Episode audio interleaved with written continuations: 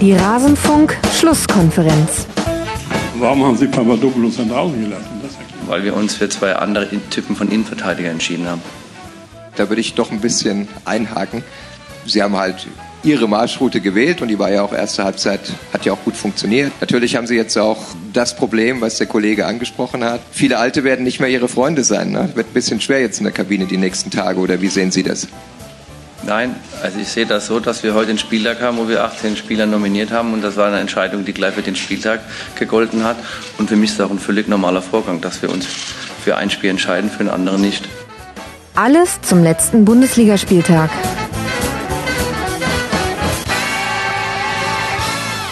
Ja, kaum ein Spiel im Amt, schon muss sich Christian Titz spitzfindigen Fragen der Reportern stellen. Unter anderem, weil Papadopoulos rausgestellt hat, dass er ein Teamplayer ist, aber nur dann, wenn er auch im Team spielt. Ansonsten äußert er öffentlich seinen Unmut und der Trainer, der neue Trainer, muss sich direkt rechtfertigen. Und dazu hallo und herzlich willkommen in der Rasenfunk-Schlusskonferenz zum 27. Bundesligaspieltag. Mein Name ist Max Jakob Ost, ich bin der G-Netzer bei Twitter und habe auch heute wieder zwei Gäste, mit denen ich über den Spieltag sprechen möchte. Und zwar zum einen, ihr kennt sie vielleicht schon aus unserem Tri Tribünengespräch zu den Football Leagues. Nicole Selmer, stellvertretende Chefredakteurin des Ballesterers, das ist das österreichische Fußballmagazin zu der, ich zitiere, offensiven Erweiterung des Fußballhorizonts. Da sind wir gespannt, wie sehr sie unseren Fußballhorizont heute erweitern kann. Hallo Nicole. Ja, hallo. Hi. Sehr schön, dass das auch mal in der Schlusskonferenz geklappt hat. Du hast einen emotionalen Schwerpunkt bei Borussia Dortmund, deswegen glaube ich, dass wir über den BVB später ein bisschen ausführlicher sprechen ja, werden. Das, das, diese Formulierung werde ich mir ausleihen, wenn ich darf. Sehr gerne, sehr gerne. Da habe ich keinen Copyright drauf. Und der zweite Schwerpunkt dieser Folge wird Eintracht Frankfurt sein. Und das hängt wesentlich mit dem zweiten Gast zusammen, nämlich Alice Tietzier von Sport Deutschland TV at Sportsland Alice bei Twitter, die ihr ja auch schon kennt, liebe Hörerinnen und Hörer. Hallo Alice. Hallo Max, vielen Dank für die Einladung. Ja, danke, dass du dich äh, trotz Erkältung hier durchschleppst. Ich hoffe, wir kriegen das alles so hin, dass Amnesty International danach nicht sagt, hier würden irgendwelche Menschenrechte verletzt. Ich hoffe, du bist Ach, mit Tee ausgestattet. Es ist nur die Stimme, es ist alles gut. es ist nur die Stimme. Wozu bräuchte man das auch in einem Podcast? Aber es ist ja auch klar, dass du keine Stimme mehr hast. Wenn ich mir angucke, dass deine Eintracht auf Tabellenplatz 4 liegt, dann hätte alles andere hätte mich eigentlich gewundert. Ja, äh, vollkommen. Es liegt nur daran, nur an der Eintracht. Die Eintracht ist wie immer schuld. Ja, das ist doch gut. Auch darüber werden wir dann noch genauer sprechen. Bevor wir loslegen noch mit dem Spieltag, möchte ich noch kurz darauf hinweisen, es gibt zwei neue Kurzpässe. Einen zur Situation in Russland vor der WM 2018. Da habe ich mal wieder mit Katrin Scheib gesprochen, einer Journalistin, die in Moskau lebt. Und einen Kurzpass zur Situation in La Liga. Kann ich euch beides empfehlen. Muss ich ja auch, habe ich ja selber aufgenommen. Und Dank geht an dieser Stelle an Eiken, an Valentin, an Tim Joost, an Martin und an das Rüsseltier vom Assi Club. Das kommt dabei raus, wenn man ins Feld bei der Rasenfunk Supporters Registrierung einfach nur schreibt, denkt euch was aus, wie ihr mich nennen sollt. Ich glaube, Alice, du könntest sogar eine Idee haben, wer das sein könnte, das Rüsseltier. Ja, ich glaube, ich äh, habe vielleicht auch schon mal den ein oder anderen Podcast aufgenommen. Mit das glaube ich auch. Grüße an der Stelle und danke für den Grüße. Support.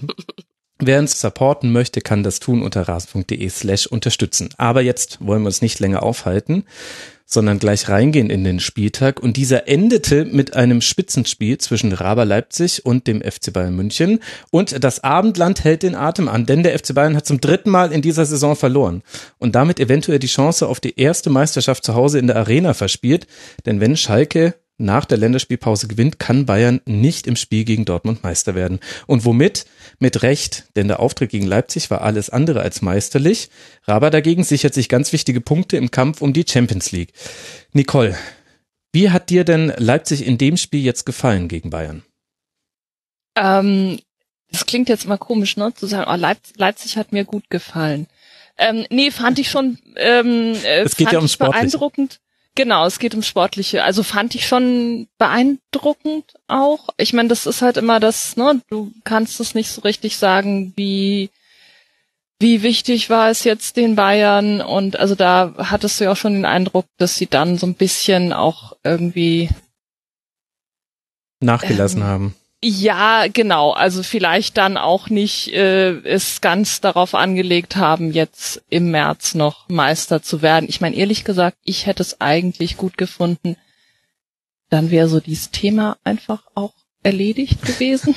Aber worüber soll ich denn dann noch im Rasenfunk sprechen, Nicole, wenn ich nicht mehr über den Meisterschaftskampf sprechen nee, kann? das stimmt, da bleibt eigentlich nichts mehr übrig. Ich bin froh, dass es offen geblieben ist. Das hält mir die Hörerinnen und Hörer bei der Stange.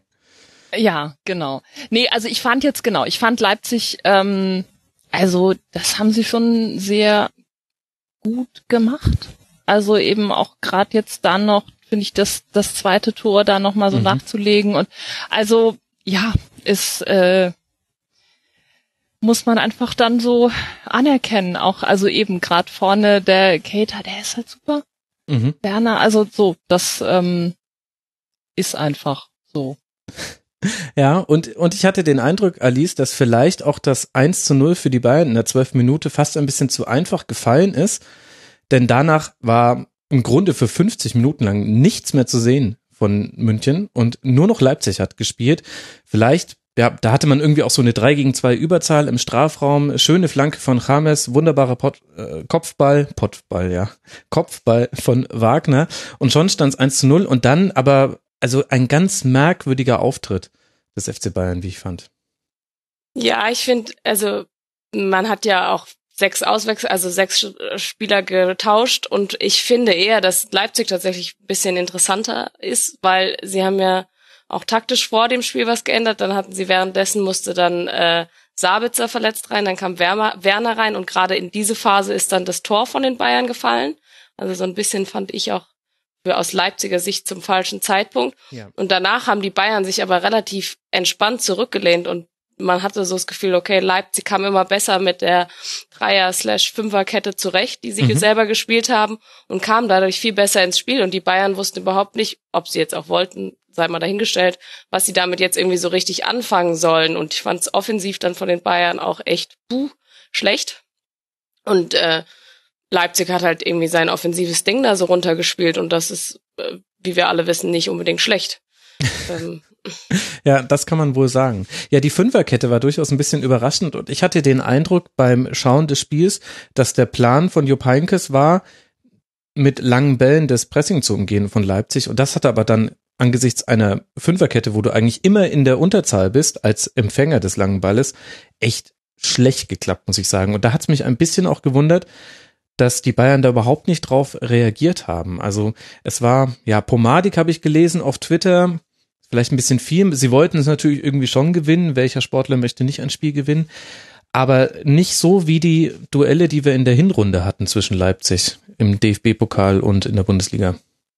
Also ich habe meine ganz eigene ähm, Historie, sagen wir mal, zu diesem Duell, weil ich beim allerersten Spiel äh, in der Arena Leipzig äh, gegen Leipzig äh, da war und da hattest du mir ja noch die Karte damals Ja. besorgt, weil wir alle, das war das erste große Duell und wir hatten alle total Bock.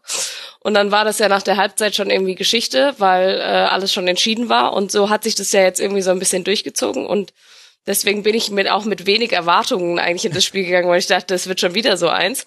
Und jetzt ist es aber mal genau anders gekommen und das finde ich eigentlich schon ganz spannend, weil, also ich als Fan von einem potenziellen Champions League Teilnehmer muss natürlich jetzt von Wettbewerbsverzerrung sprechen, von die Bayern, aber ähm, es, es bringt halt ein bisschen Bewegung rein und ich meine, Leipzig hat jetzt eine gute Woche gehabt, international eine Runde weitergekommen und so. Das haben sie schon gut gemacht und ich meine, bei den Bayern, die Frage ist halt so, okay, du hast dann Bernat, der spielt, kann, der müsste sich eigentlich motivieren können für so ein Spiel. Hat er dann zum Beispiel aber nicht unbedingt getan. Ich finde es defensiv auch relativ schwach, was die Bayern da so in der, auch in der Innenverteidigung leisten. Also Hummels hat ja gesagt, Faktoren. er will nicht gegen Dortmund Meister werden und an dieses Zitat musste ich mich auch erinnern ein, zwei Mal im Spiel. Also es war jetzt nicht so, dass es unterirdisch schlecht gewesen wäre, aber da waren schon ein paar Aktionen dabei, wo man sich gedacht hat, merkwürdig. Und ein Sebastian Rudi hat jetzt wieder die Chance bekommen auf der Sechs, aber Hörerinnen und Hörer des Rasenfunks wissen, dass ich bei Rudi immer sehr genau hingucke. Da musste man diesmal fast schon die Lupe wählen, um zu finden, wo er gerade ist. Auch auf eine Art und Weise überfordert. Schwierig. Nicole, du hast ja, wir haben es schon ganz leicht anklingen gehört. Als stellvertretende Chefredakteurin eines österreichischen Fußballkulturmagazins hast du einen ganz eigenen Bezug zu dem Projekt Leipzig.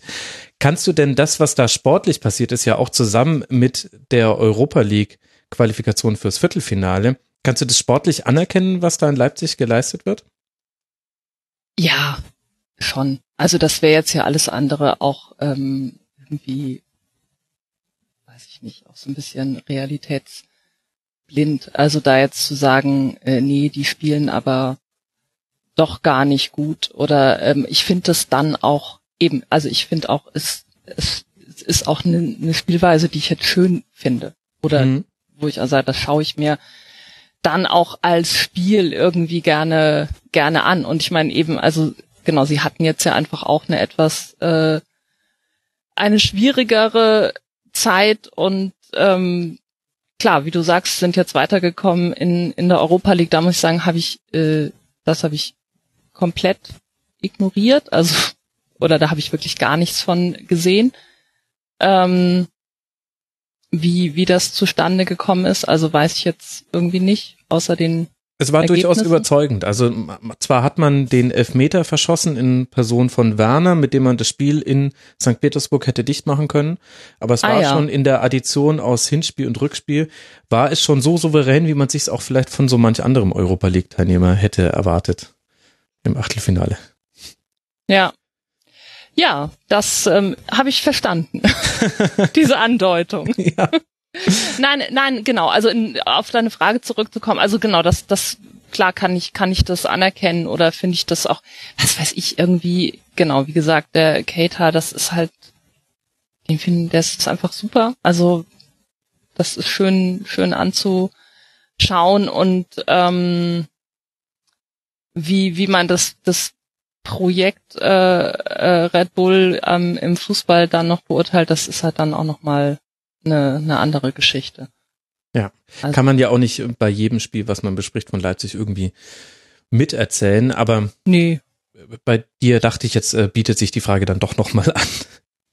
Alice, du wolltest, glaube ich, was sagen. Ja, ich finde die Frage relativ spannend, was Leipzig denn eigentlich von sich selber erwartet. Ja. Weil es ja immer die Diskussion jetzt gibt, irgendwie Hasenhüttel, der sagt, der eigentlich ein bisschen so durchblicken lässt, dass er unzufrieden ist mit den Erwartungshaltungen, die man an ihn und sein Team stellt. Und zwar nicht extern, sondern vor allen Dingen intern, habe ich so den Eindruck.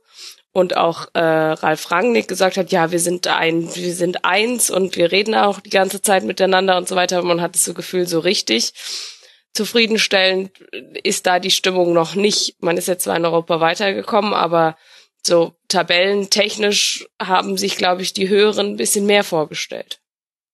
Ich meine, das finde ich ja auch mal eine spannende Frage. Da können wir vielleicht dann auch wirklich dann beim, bei Frankfurt eben dem perspektivischen Champions League Teilnehmer der kommenden Saison drüber reden. Also diese Kombination von wie mache ich das, ähm, Europacup zu spielen und Liga zu spielen ich jetzt denken würde, klar hat Leipzig da auch nochmal andere Möglichkeiten als jetzt eben Köln, Augsburg, Freiburg haben ja auch, oder? Das war ja auch noch diese Saison, dass sie Europa League gespielt haben. Ähm, und, und genau, haben andere Möglichkeiten und auch wahrscheinlich andere Erwartungen, genau.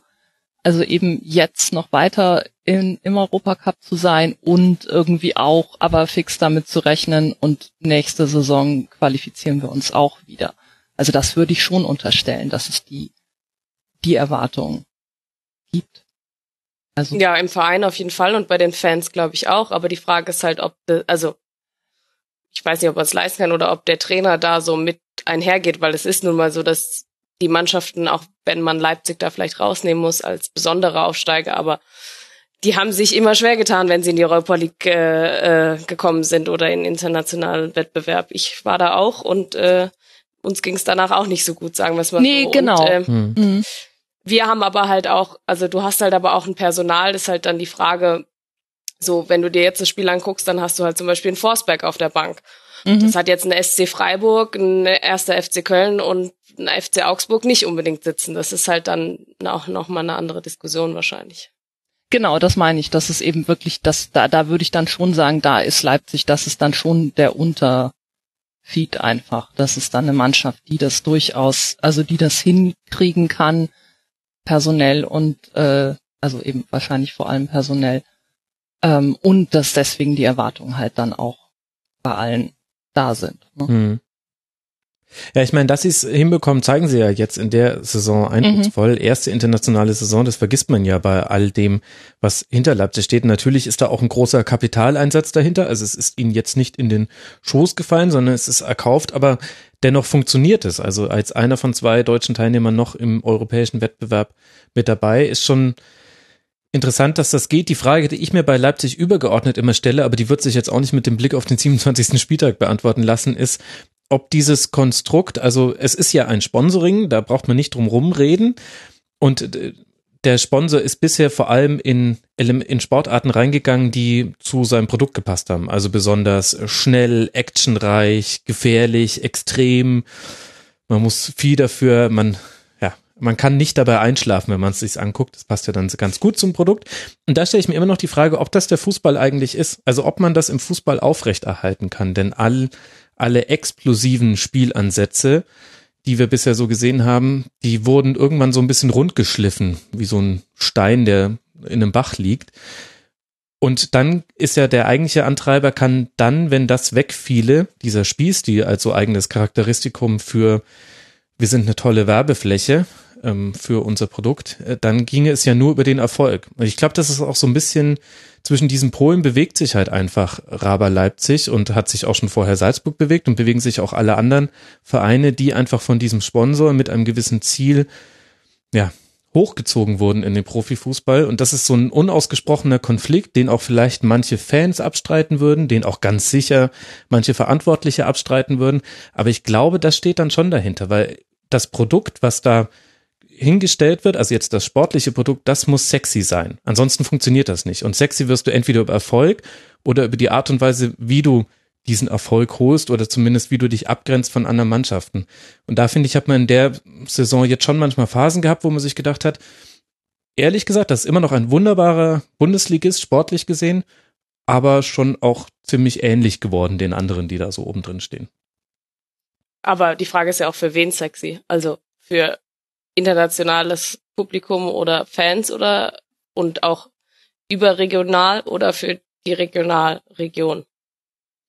Ja, stimmt, ist, ist eine berechtigte Frage, wobei ich da bei beiden so ein bisschen Zweifel hätte. Also ich will jetzt auch nicht immer mit Zuschauerzahlen kommen, aber ich fand es schon überraschend. Ich habe Leipzig als einen anderen Aufsteiger wahrgenommen, als ich ihn, also jetzt von der Begeisterungsfähigkeit innerhalb der Region, als ich ihn jetzt wahrnehme, wo man auch in der Europa League zum Teil enttäuschende Zuschauerzahlen hatte. Ich finde, das ist schon ein Indikator, wo ich mir denke, also man muss jetzt auch nicht immer den Quervergleich ziehen, aber wenn wir jetzt gerade schon einen Eintracht Frankfurt-Fan hier haben oder auch einen Borussia Dortmund-Fan, ich meine, ihr beide wisst, was los ist bei euren Vereinen, vor allem Alice bei euch, als ihr mal Europa League gespielt habt. Da war die Bude mhm. immer voll und das wäre auch gegen Domzale oder Östersund oder gegen wen auch immer gewesen. Das heißt, diese Begeisterungsfähigkeit innerhalb der Region, wo ich vor einem Jahr schon gesagt hätte, die ist da, denn da war eine tolle Stimmung, Stadion war voll, super Zuschauerschnitt und Leipzig ist ja auch eine Sportstadt, nicht nur eine Fußballstadt, eine Sportstadt.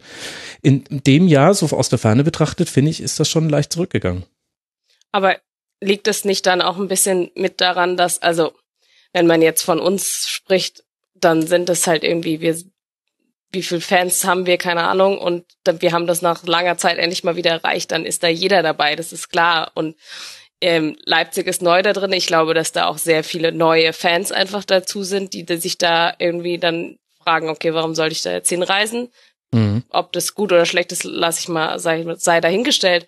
Aber ich meine, wenn du dir anguckst, wie viel bei Freiburg auswärts spielen oder bei Augsburg aus, auswärts spielen in der Europa League oder sowas waren, es waren jetzt auch nicht besonders viele. Also da muss man, glaube ich, noch ein bisschen ja, das einen anderen Ansatz mit, mit ranbringen. Natürlich ist es total traurig, dass da niemand ist, weil BVB und Frankfurt-Fans kennen es fast nicht anders und auch Köln, was die Köln-Fans da mhm. diese Saison abgerissen haben, war auch sensationell und es ist einfach das, was irgendwie auch den Fußball ausmacht und was es irgendwie auch äh, so liebenswert macht. Aber es ist halt immer ein bisschen Betrachtungsweise auch.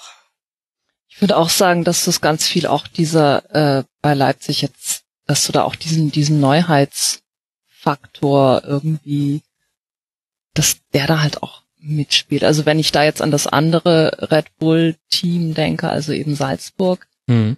ähm, die am Anfang ja auch durchaus noch gute Zuschauerzahlen ähm, hatten und wo halt zumindest der, der Erfolgsfaktor, den du jetzt ja eben auch noch so als eben sexy oder Erfolg oder am besten beides, ähm, also der hat ja, der ist ja nie geschwunden. Also es sei denn, man nimmt jetzt diese Champions League Geschichte halt dazu, aber auch das war ja, ist ja konstant geblieben, sich nicht für die Champions League zu qualifizieren. Also Ähm, und es hat trotzdem nicht, nicht zuschauermäßig äh, funktioniert das halt weiterhin nicht. Oder das hat einfach dann nachgelassen. Also ich, ähm, genau, äh, es fehlt dann halt so eine ganz, ganz breite Basis, die eben dann ein Club wie, wie Frankfurt oder Köln halt dann hat und die eben, genau, also Freiburg, Augsburg war jetzt, glaube ich, Europa League, das war ja auch nicht,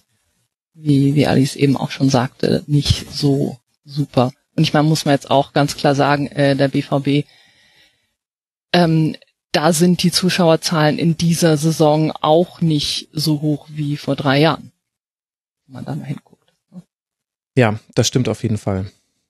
Also man darf es auch nicht so gegeneinander aufwiegen, da habt ihr schon recht. Und es könnte aber auch noch wachsen. Also ähm, das, das weiß man halt nicht. Aber ich finde schon interessant, wie, wie sich das gewandelt hat. Und ich glaube, das schwingt halt immer so ein bisschen mit, wenn es jetzt eben darum geht. Also das, was, was Ralf Hasenhüttel unter der Woche gesagt hat, das hat er vor dem Spiel nochmal eingeordnet im Interview bei Sky und hat gesagt, das wäre ein Appell gewesen. Und zwar an alle, an ihn selbst. Ja, okay, glaube ich jetzt ehrlich gesagt nicht. Aber eben auch an den Verein, an die Zuschauer, an die Medien. Und dass er sich dazu bemüßigt fühlt, einen Appell loszulassen, nämlich die Frage zu stellen, ja, was ist eigentlich hier die Erwartung an uns, an unsere Arbeit, an meine Arbeit?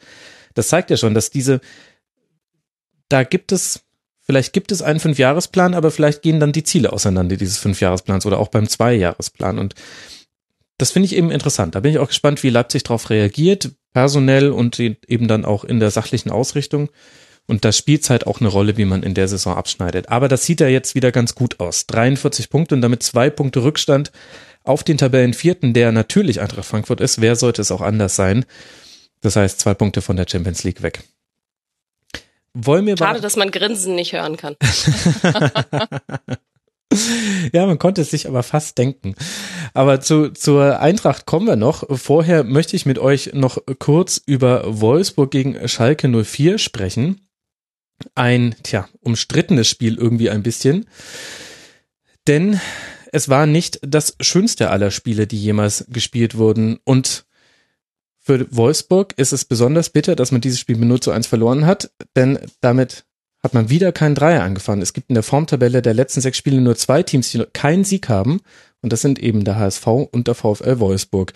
Und besonders bitter deshalb, weil man einen Strafstoß hatte in der 75. Minute. Den hat Paul Verhaag verschossen, der früher immer so sicher war bei Strafstößen beim FC Augsburg noch. Jetzt bei VfL Wolfsburg klappt's nicht so gut. Schon der zweite von drei, den er nicht getroffen hat. Und so fällt Schalke dann der Sieg in einen Schoß, natürlich mit einem Eigentor, wie auch sonst.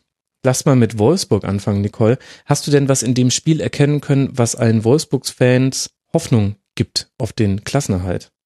Ähm, da muss ich sagen, das Spiel habe ich mir eine halbe Stunde lang angeschaut. Und dann. Hat dich die Ausdauer verlassen, ja. Dann, genau. Ähm, äh, ja. Ich meine, eigentlich würde ich sagen, Wolfsburg, also eigentlich müssen die da nicht stehen. Ich finde das so ein, eine, so eine Rätsel, ein bisschen, also eigentlich wirklich ein bisschen eine rätselhafte Mannschaft. Also ich finde andere Teams, äh, so wie, was weiß ich, Mainz, wo ich sagen würde, ja, das ist jetzt nicht total unangemessen, mhm. dass, dass die da stehen, wo sie stehen. Aber Wolfsburg denke ich irgendwie, die müssten irgendwie besser sein eigentlich. Aber ähm, nein, ich habe da, würde ich sagen, nicht wirklich irgendwas ähm, Hoffnungsvolles sehen können. Ich habe aber auch Wolfsburg, habe ich, ich, ja genau, ich muss auch ganz ehrlich sagen, ich habe auch keine weiteren Wolfsburg-Spiele aus dieser Saison im Kopf, wo ich jetzt irgendwas äh, ableiten könnte. Mhm. Dann müssen wir jetzt zur Wolfsburg-Expertin Alice rübergeben. Ich, ich weiß nicht, wie tief du äh, drin warst oder wie du dieses Spiel verfolgt hast. Ich fand, Alice, dass man in der Partie mal wieder, aber jetzt am deutlichsten in diesem Spiel gegen Schalke gemerkt hat, da fehlt auch einfach ein Neuner vorne drin. Also nennen wir ihn beim Namen Mario Gomez. Das tut schon verdammt weh, dass da vorne drin niemand mehr steht, der ein Zielspieler ist, der auch mal einen Schuss aufs Tor bringt. Also auf meinem Zettel steht, wer soll wie Tore schießen? Fragezeichen. Ja, das ist ja genau die Frage. Okay, dann sind wir uns da einig. Da sind wir uns total einig, weil das, Ich kann das mir nicht vorstellen. Also ich, ich weiß nicht, wie das gehen soll bei denen. Das ist ja, die haben ja noch nicht mal einen Hauch von einer Chance. Ja, beziehungsweise sie kommen schon zum Abschluss, aber dann auch sehr umplatziert. Also auch in dem Spiel 17 zu 10 Schüsse zugunsten von Wolfsburg, aber von diesen 17 Schüssen auch nur drei aufs Tor. Und oft auch so aus Abschlusssituationen, wo man sich gedacht hat, ja, okay, da kann man jetzt schießen. Muss man aber nicht. Genau also das ist, also die Marta in dem Spiel völlig abgemeldet. Origi hat jetzt auch schon häufiger, also in dem Spiel jetzt äh, kein Faktor gespielt, in der 89. erst gekommen, aber den haben wir in den letzten Wochen auch schon häufiger gesehen. Das scheint mir echt so das mit das größte Problem zu sein bei Wolfsburg, weil ansonsten hat man es ja auch ganz gut geschafft, Schalke kalt zu stellen, in Anführungszeichen. Dass man dann durch ein Eigentor kurz vor Schluss das noch verliert, super bitter. Aber mhm. im Grunde ja kein sch ganz schlechtes Spiel gemacht. Defensiv zumindest. Also ich finde es sehr interessant, dass Bruno Labbadia auch danach gesagt hat, ja, wir haben kein schlechtes Spiel, es war ein gutes Spiel und wir hätten gewinnen müssen und so weiter. Das finde ich ist ein bisschen übertrieben. Sie haben jetzt nicht das schlechteste Spiel gespielt. Sie standen defensiv relativ souverän, haben Schalke hat aber auch nicht viel zum Spiel beigetragen.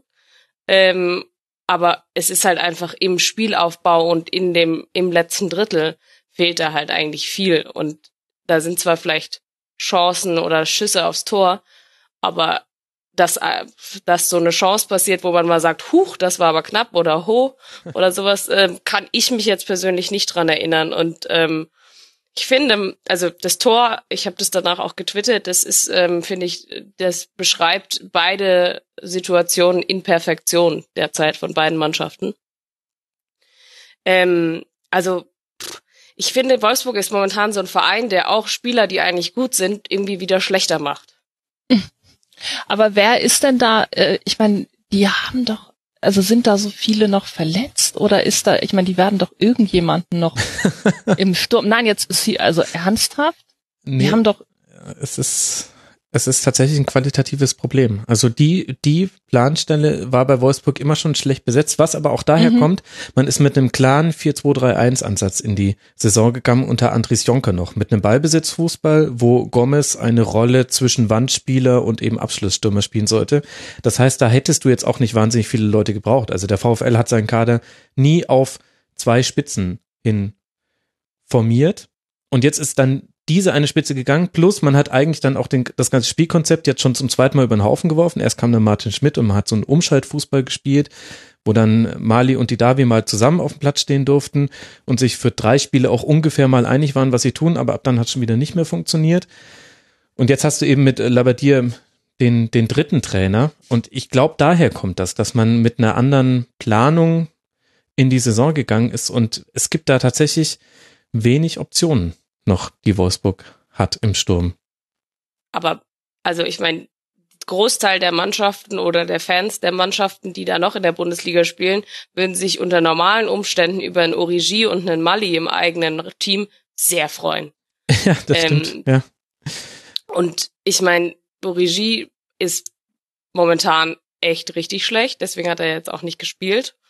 Und Mali hat auch nicht gespielt. Also, das ist ja schon irgendwie, ich finde, die sind halt auch als Team überhaupt nicht auf dem Feld und da ist kein, keine Abstimmung zwischen dem Besten auf dem Feld, fand ich noch Gila Vogie, aber ich meine, der hat auch keine Anspielstation irgendwie.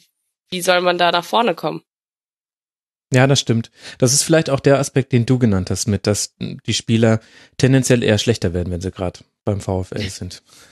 Also Origi, Dimata und Osimen sind im Prinzip die drei Mittelsturmkandidaten, die es gibt und da sehe ich jetzt keinen, der irgendwie positiv gerade herausfällt. Vielleicht sind wir auch, aber auch schon an dem Punkt angekommen im Abstiegskampf, wo es auf sowas gar nicht mehr ankommt und die Spiele nur noch über Psychologie entschieden werden oder äh, Spielglück plus Psychologie. Den Eindruck hatte ich nämlich auch so ein bisschen. Also dieser verschossene Strafstoß, man hat Paul Verhaag in seinem Gesicht angesehen, wie groß der Druck auf ihm war, also wie sehr er auch das gespürt hat, die Verantwortung, den jetzt zu treffen. Er hat auch normalerweise guckt er, wo der Torhüter hinspringt und schiebt den Ball dann. Den hat er einfach nur halb hoch schlecht geschossen. Und danach hattest du auch den Eindruck, ja gut, also wenn jetzt noch was passiert, dann auf Seiten der Schalke. Und jetzt hatte zwar Wolfsburg ganz am Schluss noch mal eine Chance, auf den Ausgleich zu kommen, auch die Marta aus kurzer Distanz übers Tor. Aber ich habe den Eindruck, auch wenn wir später über andere Spiele noch im Abstiegskampf sprechen, das ist jetzt, jetzt geht's fast nur noch über Psychologie. Du kriegst es jetzt eigentlich nicht mehr hin über einen Spielstil oder darüber, dass du sagst, ähm, ich werfe jetzt hier noch ein paar Junge mit rein, die das, den Laden nochmal komplett sportlich umkrempeln. Nee, du musst jetzt einfach Glück haben und irgendwie eine Haltung zu den Spielen, die jetzt da kommen.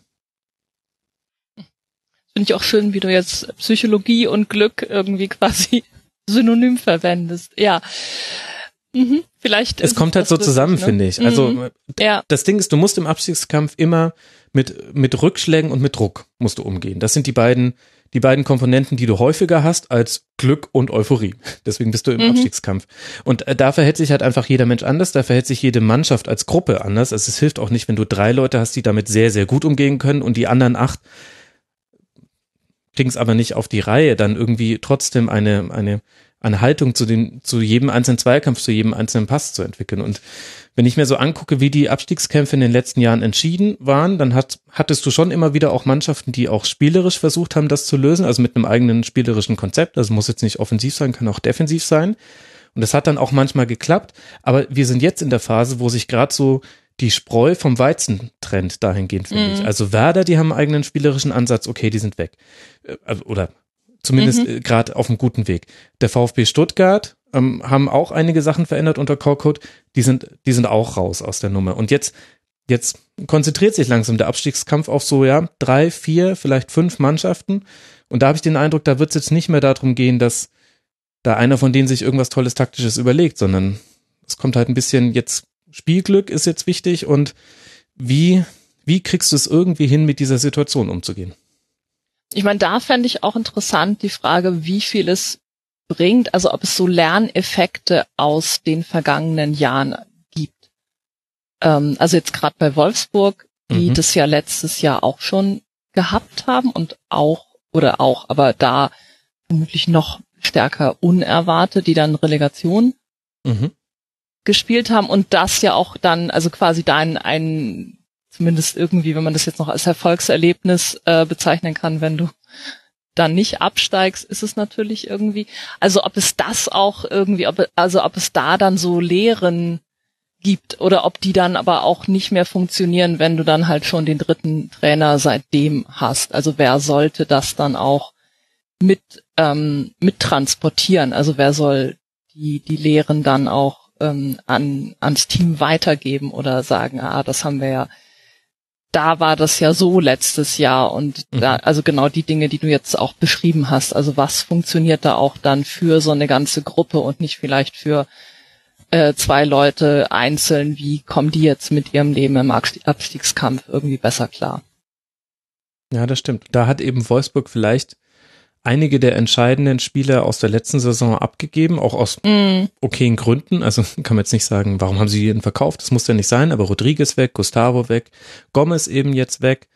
Vierinha hat auch noch eine größere Rolle in der letzten Saison gespielt. Ich würde sagen, das waren jetzt so die wichtigen Abgänge. Das mhm. heißt, ein ganzer Erfahrungsstamm fehlt dir da schon. Und das siehst, das sieht man ja an denjenigen, die jetzt auf dem Platz stehen. Das ist schon in großen Teilen eine andere Mannschaft, die irgendwie auch wieder neu mit dieser Situation umgehen muss.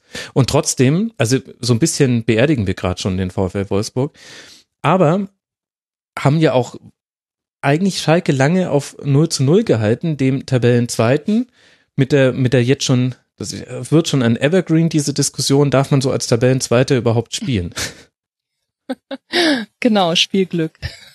Ja, schon, gut, ist die Frage. Ja, klar darf man das, oder? Also ich, ich meine, wie gesagt, ich habe jetzt nur eine halbe Stunde geguckt. Wenn ich Schalke-Fan wäre, wäre das aber ja auch, also es hat, ist ja auch cool. Also so, ähm, so stabil zu sein. Ja. Also das ist ja auch eine, ähm, eine, eine große Leistung. Also gerade wenn, wenn ich es jetzt mal mit Borussia Dortmund vergleiche, wo du halt irgendwie ständig in Angst vor, was wird aus diesem Konter, oh mein ja, Gott, ja. ja. Also lebst, ähm, ist es ja schon auch so eine große, eine große Beruhigung und Entspannung. Und natürlich ist es total legitim, auch so ähm, Zweiter zu sein. Ja, ich denke es auch. Also es ist zwar jetzt nicht für neutrale Fans, es ist kein Happening, Schalke-Spiele anzugucken, aber und wenn man sich das Potenzial, das offensive Potenzial der Spieler, die da auf dem Feld stehen, anguckt, dann tut's auch, finde ich, manchmal so ein bisschen weh. Also eigentlich würde ich gerne mehr Ballaktionen von Burgstaller, Goretzka, Harit sehen, weil den, den gucke ich einfach gerne dabei zu, wenn sie den Ball am Fuß haben. Hat man aber in der aktuellen Ausrichtung von Schalke nicht, weil sie in der Regel sagen, der Gegner darf erstmal den Ball haben und wir gucken dann, dass wir ihn uns in, an Orten holen, wo es vielversprechend ist, ein Tor zu erzielen. Und dann ziehen wir uns wieder zurück in unsere Grundordnung. Also dahingehend tut so ein bisschen weh die Spielart, aber ich finde auch, ansonsten ist es, ja, ich meine, wenn du auch so eine Dreierreihe hinten hast mit Stambuli, Naldo und Nastasic, wo du den Eindruck hast, dem passiert gar nichts, also da könnte sonst was auf die zurollen, also das, was du mit Sicherheit da beschreibst, ja, mhm. dann, dann kann man sich ja auch durchaus darauf erstmal beschränken. Ich finde das schon auch. Darf ich dazu was sagen? Ich finde ja, dass man ja nie vor der Saison gedacht hatte, dass der FC Schalke auf Platz zwei steht oder die Saison auf Platz zwei abschließt, im besten Fall. Mit Tedesco, neuer Trainer, im Umbruch und so. Und ich finde, das ist so legitim, dass die das auf die Art und Weise machen, weil sie holen ihre Punkte. Und ich meine, im Endeffekt ist es diese Variante, die gerade die Saison erfolgreich macht. Ich meine, bei, bei der Eintracht ist es nicht anders, aber du musst diese Chance nutzen, die du gerade, die gerade gegeben wird, weil so viele Teams schwächeln, die sonst eigentlich da oben mitspielen oder ja. gegen die du sonst eigentlich keine Chance hast. Und da ist es doch genau das Richtige, dich auf deine Stärken zu konzentrieren. Und ich meine, ist vielleicht nicht schön anzuschauen für die Fußballfans, die in China oder sonst irgendwo zugucken, aber darum geht's, um ehrlich zu sein, dem FC Schalke auch nicht. Ja, ja glaube, das fasst ganz gut zusammen. Bei Wolfsburg finde ich interessant, dass es, glaube ich, die Heimspiele entscheiden werden, äh, in welche Richtung es in der Tabelle geht. Man spielt jetzt noch, also direkt nach der Länderspielpause jetzt dann bei Hertha BSC und beim SC Freiburg, aber dann die drei Heimspiele sind noch Augsburg, Hamburg und Köln. Aha, und oh Gott, das ist ja auch echt. also Hamburg am 32. Mhm. Spieltag, Köln am 34. Spieltag. Könnte auch sein, dass das sehr dramatisch wird, aber ich glaube, das ist ein Riesenpfund, dass du beide Mannschaften, die hinter dir stehen, noch einmal daheim bekommst und du wirst wahrscheinlich nur, also solltest du in einem von beiden gewinnen, dann ist schon die Relegation so gut wie sicher als Minimalziel. Sollte alles andere gegen dich laufen. Und ja, das ist ja dann nochmal ein eigenes Feld. Also ich sehe da nicht so viel Hoffnung, um ehrlich zu sein. Ich finde, das ist äh, sehr erschreckend ja? Und ähm, ja, weil ich finde, dass die anderen, genauso wie du die Mannschaften vorhin, die du genannt hast, mit äh, Stuttgart und Bremen und so weiter, die haben auch einen Trainer gewechselt und haben danach irgendwie eine Spielidee und was anderes auf die Beine gestellt. Und natürlich auch mit Glück, aber irgendwo auch erfolgreich.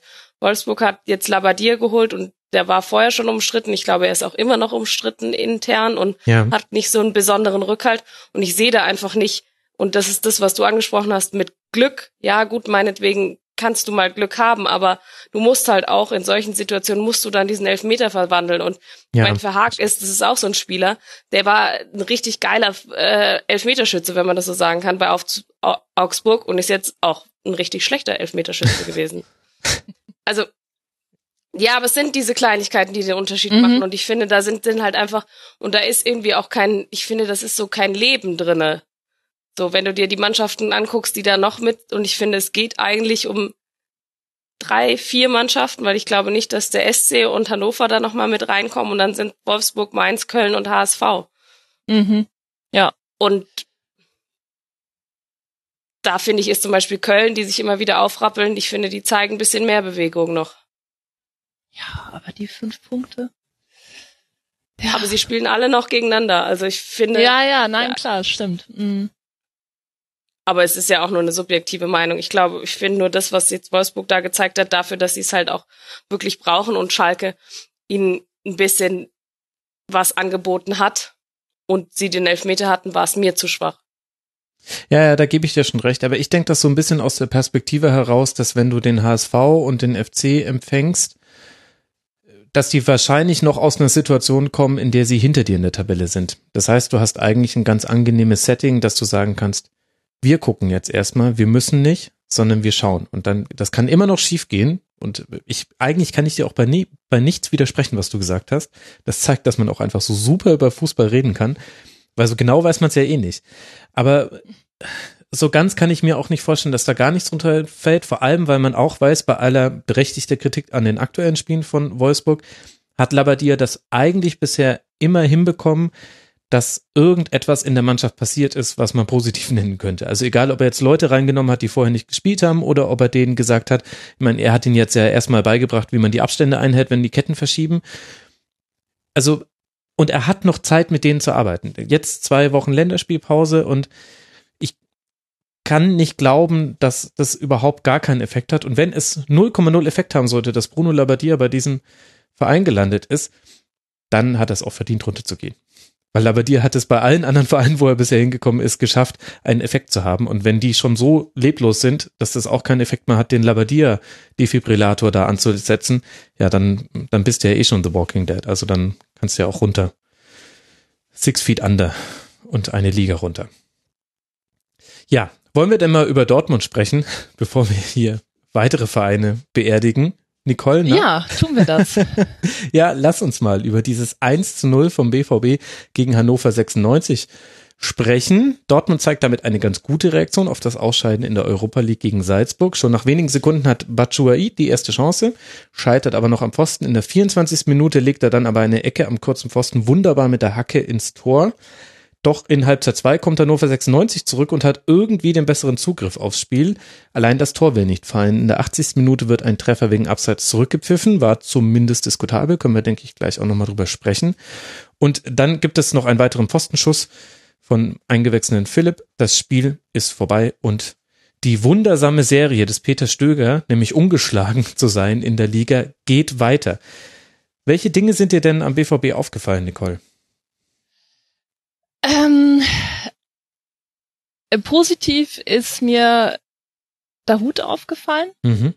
Also jetzt ja eh auch nicht, ähm, nicht erst in diesem Spiel. Also ich glaube, das, ähm, also das fand ich, fand ich sehr gut, dass du da das Gefühl hast, ah, dass der ist jetzt so da. Ähm, und ähm, das, das funktioniert auch irgendwie, also in welcher Kombination äh, jetzt auch immer. Also ich finde, da ist so diese, okay, der Hut Castro, der Hut Weig, also so, ich glaube, dass da ist da noch einiges auszuprobieren. Also das, ähm, das, das fand ich beruhigend. ähm, die Innenverteidigung finde ich immer noch nicht beruhigend. Ehrlich? Ich also fand Akanji und Top, Toprak in dem Spiel, also äh, Sokrates ja, muss ja dann ab der zweiten Halbzeit ran, genau. aber die erste Halbzeit hat mir eigentlich ganz gut gefallen. Ja, ne, genau, also das, äh, aber eben auch nicht in dem, genau, es, ähm, dann gibt's halt eine Verletzung. Das ist dann halt auch nicht, wo du denkst, ah, okay, dann bleiben wir da jetzt mal dabei, dass die beiden spielen, sondern es ist dann so klar, okay, das wird dann auch, das funktioniert auch nicht ein ganzes Spiel hindurch, warum dann auch immer in dem Fall jetzt ja, verletzungsbedingt. Also da, da, da, das finde ich tatsächlich auch so ein, so ein personelles Kontinuitätsding, wo ich das Gefühl habe, ist, oder habe ich jetzt, weiß ich nicht, ob es nicht, ob es nur ein Gefühl ist oder auch äh, Fakt, dass es ständig neue Kombinationen gibt. Ähm, und ich finde ganz grundsätzlich ähm, diesen Eindruck, der finde ich die ganze Saison ja auch schon ist, dass es 90 Minuten offensichtlich zu lang sind. Ja, das also, stimmt. Das ist so, so man denkt, okay, können wir nach 60 Minuten einfach Schluss machen? Da würde ich, das, das fände ich auch mal interessant. Wie sieht die 60 Minuten Tabelle aus? Wo steht Dortmund da?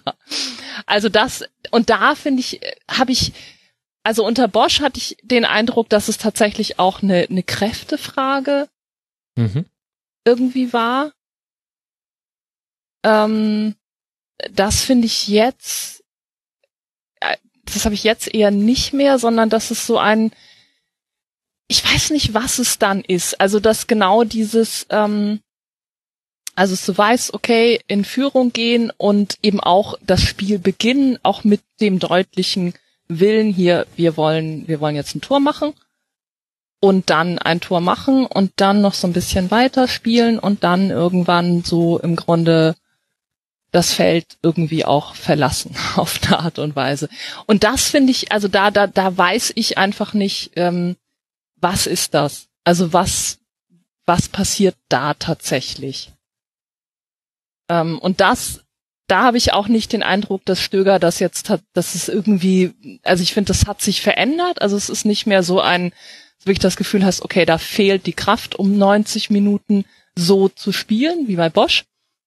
Ähm, sondern dass es, dass da irgendwas anderes ist, was, was, was irgendwie hakt. Und ich finde, das war heute auch so. Also ich finde, es hat dann, ähm, hat es halt gereicht, auch mit Glück einfach eben. Mhm.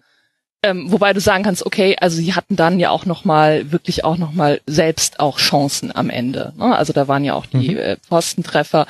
Also wurde also das ist dann hm, hm, hm, auch immer so ein weiß man jetzt nicht genau, aber ich finde, es war trotzdem einfach dieses Gefühl da, okay, da war jetzt Hannover, war wirklich dran und hätte einfach auch gut ein Tor machen können. Also hatte irgendwie auch sein, also das finde ich wirklich so ein Punkt. Also diese, diese Frage der 90, des 90 Minuten Spiels. Ja, ich kann dir leider nicht die Tabelle nach 60 Minuten geben. Das habe ich jetzt nirgendwo gefunden, aber ich kann dir sagen, dass Borussia Dortmund allein zwischen der 61. und der 75. Minute schon elf Gegentreffer kassiert hat. Das sind die meisten in dieser Zeit. Ja. Und insgesamt hm. waren es dann 15 bis dann auch zum Ende des Spiels. Das ist schon, also man kann das auch in den Gegentoren ganz gut nachlesen. Andererseits wird es der Alice natürlich wie bitterer Hohn vorkommen, dieses ja, das stimmt. sich beschweren über. Ja. Gut. Also von den War letzten zwei so. Minuten, ja genau, ja. das stimmt. Da schweigt sie drüber hinweg. Ja, ja, man genau, sieht sowohl kein Grinsen, man sieht auch kein Grumpy Face. Ja, nein. Aber ich finde, wenn ich da mal eingrätschen darf, was so mein Eindruck ist auch von dem Spiel letzte Woche gegen die Eintracht, dass ich das Gefühl habe, dass die Dortmunder gehen dann in Führung und dann ist alles gut und man ist motiviert von Beginn an und dann kommt die Halbzeit.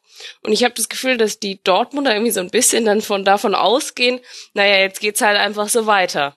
Mhm. Aber die Mann gegen, gegnerische Mannschaft stellt sich natürlich neu auf, gerade in so einer Halbzeitpause, wenn man zurückliegt und kommt dann ganz anders aus der Pause. So war es jetzt bei Hannover und so war es auch bei der Eintracht. Und darauf zu reagieren, fällt Dortmund unglaublich schwer, habe ich das Gefühl. Und erst dann, wenn sowas wie bei der Eintracht dann das Gegentor fällt, dann ist wieder so eine gewisse jetzt erst recht mhm. Motivation da. Vielleicht, aber es ist auch nur so ein Eindruck, es ist jetzt nicht belegt oder sowas.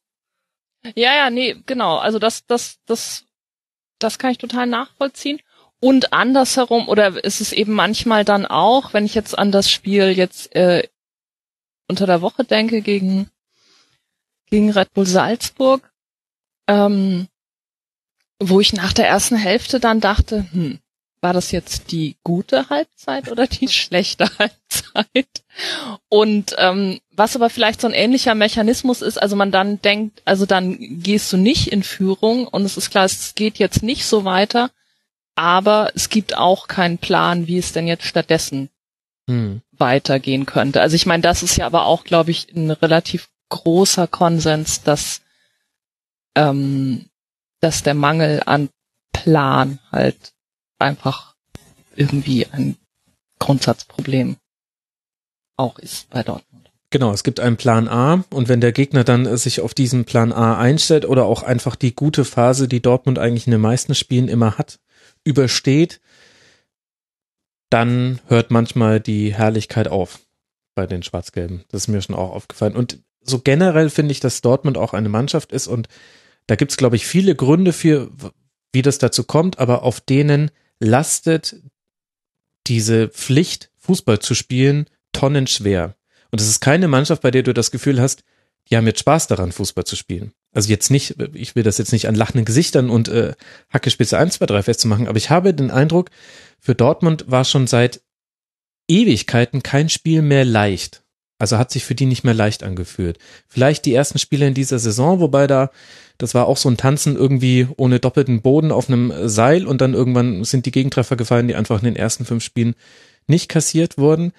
Aber mhm. wenn ich mir die Mannschaft angucke, aber es gibt, es gibt aber auch Ausnahmen. Also kann ich mir jetzt selber in Teilen widersprechen. Aber der Hut hast du schon genannt. Auch Schirle fand ich in dem Spiel wieder. Mhm. Der hat eine Dynamik ja, reingebracht, wo man sich gedacht hat, Mensch, klasse. Hat man schon länger nicht mehr von ihm gesehen. Aber in der Gesamtheit äh, ist es irgendwie sehr, ja, weiß nicht, es ist, ihr müsst gerade spielen oder der BVB muss gerade spielen und nicht ihr wollt gerade spielen. So fühlt sich's an. Hm, ich hab's Gefühl, aber die werden so ein bisschen nicht, gezügelt. Einfach. Also so ein bisschen wie Pferde, die halt äh, gezügelt werden und nicht sozusagen losgelassen werden und in ihrer Spielfreude, die sie ja eigentlich die meisten Spieler vom BVB immer zeigen können und auch haben und in ihrer Klasse so ein bisschen zurückgehalten. Von wem? Aber meinst du jetzt von Stöger oder unter dem, also nach mit Stöger jetzt? Ja, also ich glaube, zu Beginn natürlich unter Bosch noch mit dem neuen System, jetzt unter Stöger mit dem defensiven, defensiveren Ansatz und so. Ja, also ich weiß nicht, ich meine, ich weiß nicht, dass ihr werdet jetzt ja nicht zum ersten Mal äh, über den BVB in den Spieltagsgesprächen ähm, nee. äh, reden. Also für mich ist es schon einfach oder ich frage mich da immer noch, welche Rolle dieser dieser Bombenanschlag ähm, da spielt. Oder ich andersrum, ich kann mir nicht vorstellen, dass das nicht immer noch eine Rolle spielt. Also gerade bei Heimspielen, mhm. auch vielleicht gerade bei Europa League Spielen. Also wenn ich mir das so für mich vorstelle, ähm, dir passiert sowas, dir passiert sowas an deinem Arbeitsplatz, in bestimmten, ähm, auch in bestimmten Abläufen, die du auch immer wieder hast. Also du bist bei jedem Spieltag dann wieder in, in dem, also in dem Hotel, in einem anderen Hotel. Du fährst mit dem Bus zum Stadion. Du bist mit den Leuten, also dann sind dann ein paar neue dazugekommen und äh, andere sind weg, aber du bist halt, also du wiederholst ständig diese Situation und manchmal passieren dann auch Sachen. Also ich meine, ich erinnere mich, dass es vor dem, ich weiß gar nicht welches Heimspiel, ich glaube, das war das Heimspiel gegen Werder. War das auch das letzte von, von Bosch? Weiß ich jetzt nicht mehr ganz genau. Ähm, sich da hinterher, also so ein Desaster-Spiel auf jeden mhm, Fall. 1 zu 2 verloren, genau. Ähm, wo es hinterher irgendwo die Meldung gab, äh, ja, es gab einen Feueralarm im Mannschaftshotel vor dem Spiel. Wo ich so dachte, äh, ja, wie, also ich meine, das, das muss sowas, ich, ich kann mir nicht vorstellen, dass das keine Wirkung hat. Es läuft jetzt immer noch dieser Prozess. Also das ist sowas, was ich jetzt, wo ich auch gar nicht finde, dass es jetzt so, das entschuldigt jetzt irgendwelche einfachen Fehler, die es ja auch gibt oder ähm, was auch immer.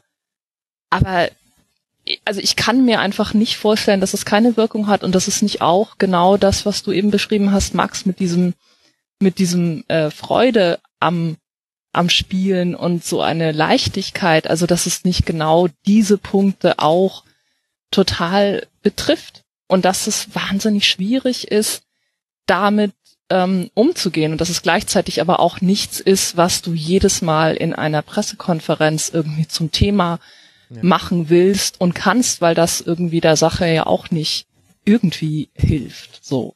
Also, dass es dafür, hoffe ich, dafür einen Plan gibt. Wie, wie bearbeiten wir das einzeln und als, als Team?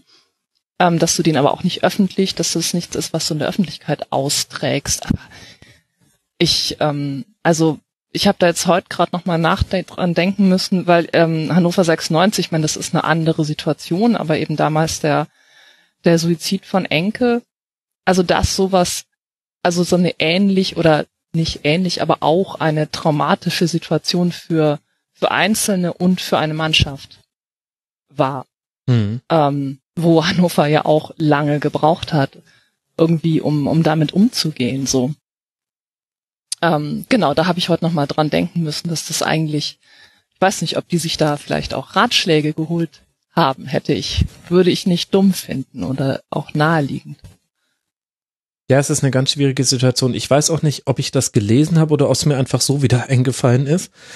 Aber es gibt ja auch dieses Jürgen Klopp-Zitat, in dem er gesagt hat, seine Grundüberzeugung vom Fußball ist, dass er glaubt, dass es ein, dass ein die Lust auf das Gewinnen weiterbringt als die Angst vor dem Verlieren. Und so lässt er Fußball spielen. Mhm. Und das, ich weiß, also ich weiß gerade wirklich nicht mehr, wo mir dieses Zitat über den Weg lief oder ob es mir einfach so eingefallen ist, aber da musste ich jetzt so häufig dran denken, auch bei anderen Mannschaften, die ich an dem Spieltag beobachtet habe, weil da einfach so ein Kern drin steckt, auch eine Überzeugung, also das muss man auch so vertreten. Ich denke, Hüb Stevens hätte da vielleicht zum Beispiel eine andere Ansicht oder beziehungsweise würde sagen, ja, ich habe auch schon Lust zu gewinnen, aber erstmal will ich kein Tor kassieren, das ist für mich die, die, die Grundlage des Nicht-Verlierens.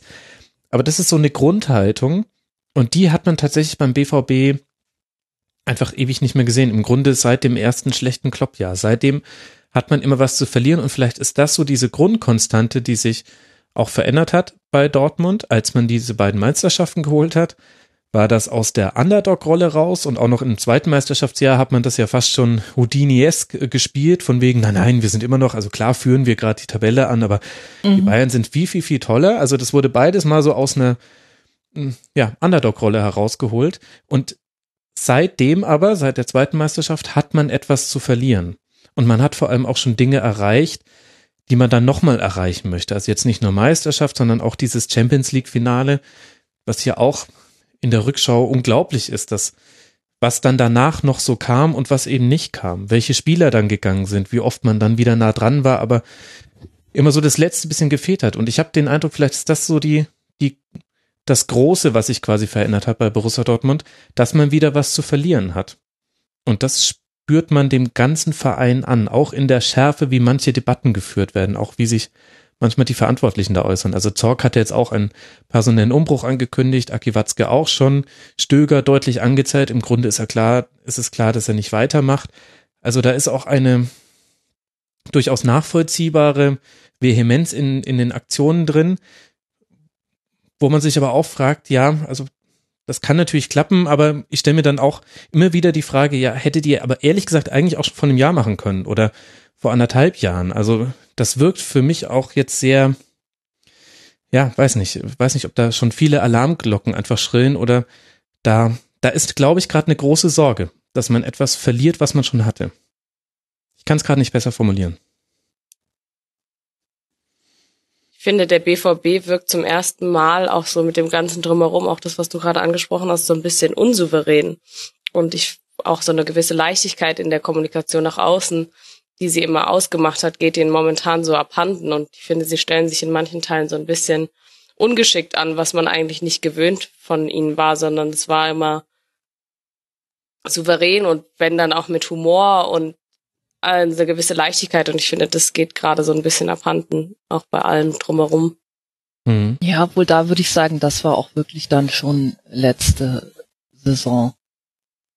Also ich meine, die ganze Tuchel-Geschichte, das würde ich jetzt auch nicht als kommunikativ irgendwie gelungen. nee, bezeichnen, da würde ich dir zustimmen. So wie man das gehandelt hat, also. Ja, sowohl währenddessen als auch danach. Mm. Ja, das Interessante ist, wenn man aber dann näher beim BVB hinguckt, dann gibt es schon auch immer wieder ja, Positivgeschichten hört sich jetzt fast an, als wäre sonst alles schlecht, aber ich glaube, ihr versteht mich schon. Also äh, Dahut haben wir angesprochen, Schürle haben wir angesprochen, die Rückkehr von Mario Götze, dass es wieder geschafft hat. Du hast mit Mishiba Chuai einen Stürmer geholt, der nochmal eine ganz eigene Qualität ins Spiel mit reinbringt. Du hast jemand wie Lukas Piszczek. Ich finde es total mhm. faszinierend, dass der jetzt einfach wieder da ist und der spielt auf der rechten Außenposition, aber der ist meiner Ansicht nach so wichtig für die Statik beim BVB. Und das sind alles so, so eigentlich interessante Details, aber das geht halt einfach unter, weil über dem Ganzen so ein Schleier hängt aus. Wir dürfen jetzt auch gar keinen Fall die Champions League verpassen, wir sind in der Europa League ausgeschieden und so weiter und so fort.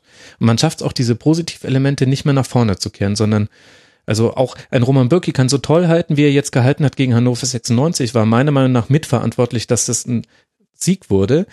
Mhm. Und dennoch wurde Birki in dieser Saison häufiger angezählt, als gesagt wurde, er war ein starker Rückhalt. Ja, nein, würde ich dir, würde ich dir voll zustimmen. Und also Piszczek äh, total. Also das war ja auch, also wo ich auch denke, das war auch kein Zufall, dass es in der Hinrunde sozusagen der, dass ähm, sie hören jetzt auf zu verlieren die anderen Teams merken, oh, wir können ja einfach Tore schießen. Das wussten wir ja gar nicht. Wir dachten ja, es ist Dortmund und da dürfen wir nicht und so. Also das war ja wirklich so was Absurdes auch. Und das ähm, fiel ja aber auch damit zusammen, dass ähm, Piszczek sich verletzt hat. Ja. Also das würde ich sagen, der, der ist total wichtig. Genau. Also was du, wie du es beschrieben hast. Also nein, sicher. Und da gibt's auch ähm, gibt's äh, positive Sachen. Ich fand jetzt Akanji heute auch, ähm, mhm. genau, fand ich, fand ich auch total, also wirklich auch positiv, muss man auch sagen, Neuzugang, ähm, hat auch funktioniert. Schürle finde ich, ich weiß nicht, Schürle ist so, wir reden ja wahrscheinlich auch noch über Mario Gomez. Ich finde, das ist so, ähm, äh, ja. Worauf willst du hinaus? Das verstehe ich jetzt gerade nicht. Ähm, Schürle ich, ich bin immer noch überrascht, wenn, wenn ich Schirle sehe. Also für mich, ähm, verbinde, ich verbinde ihn immer noch nicht so richtig mit, mit Borussia Dortmund. Und ich denke immer so, das kann, das kann irgendwie nicht sein, aber genau, er ist, der spielt einfach gut. Hm. Und er war halt lange oder immer wieder ja auch dann verletzt und das hat dann gedauert, bis er reingekommen ist. Aber Schöle war ja zum Beispiel auch, äh, wenn ich das damals richtig verstanden habe, jemand, den Tuchel wollte und nicht Watzke. Das war ja immer mhm. so ein bisschen, welcher ja. Spieler kommt jetzt wegen wem.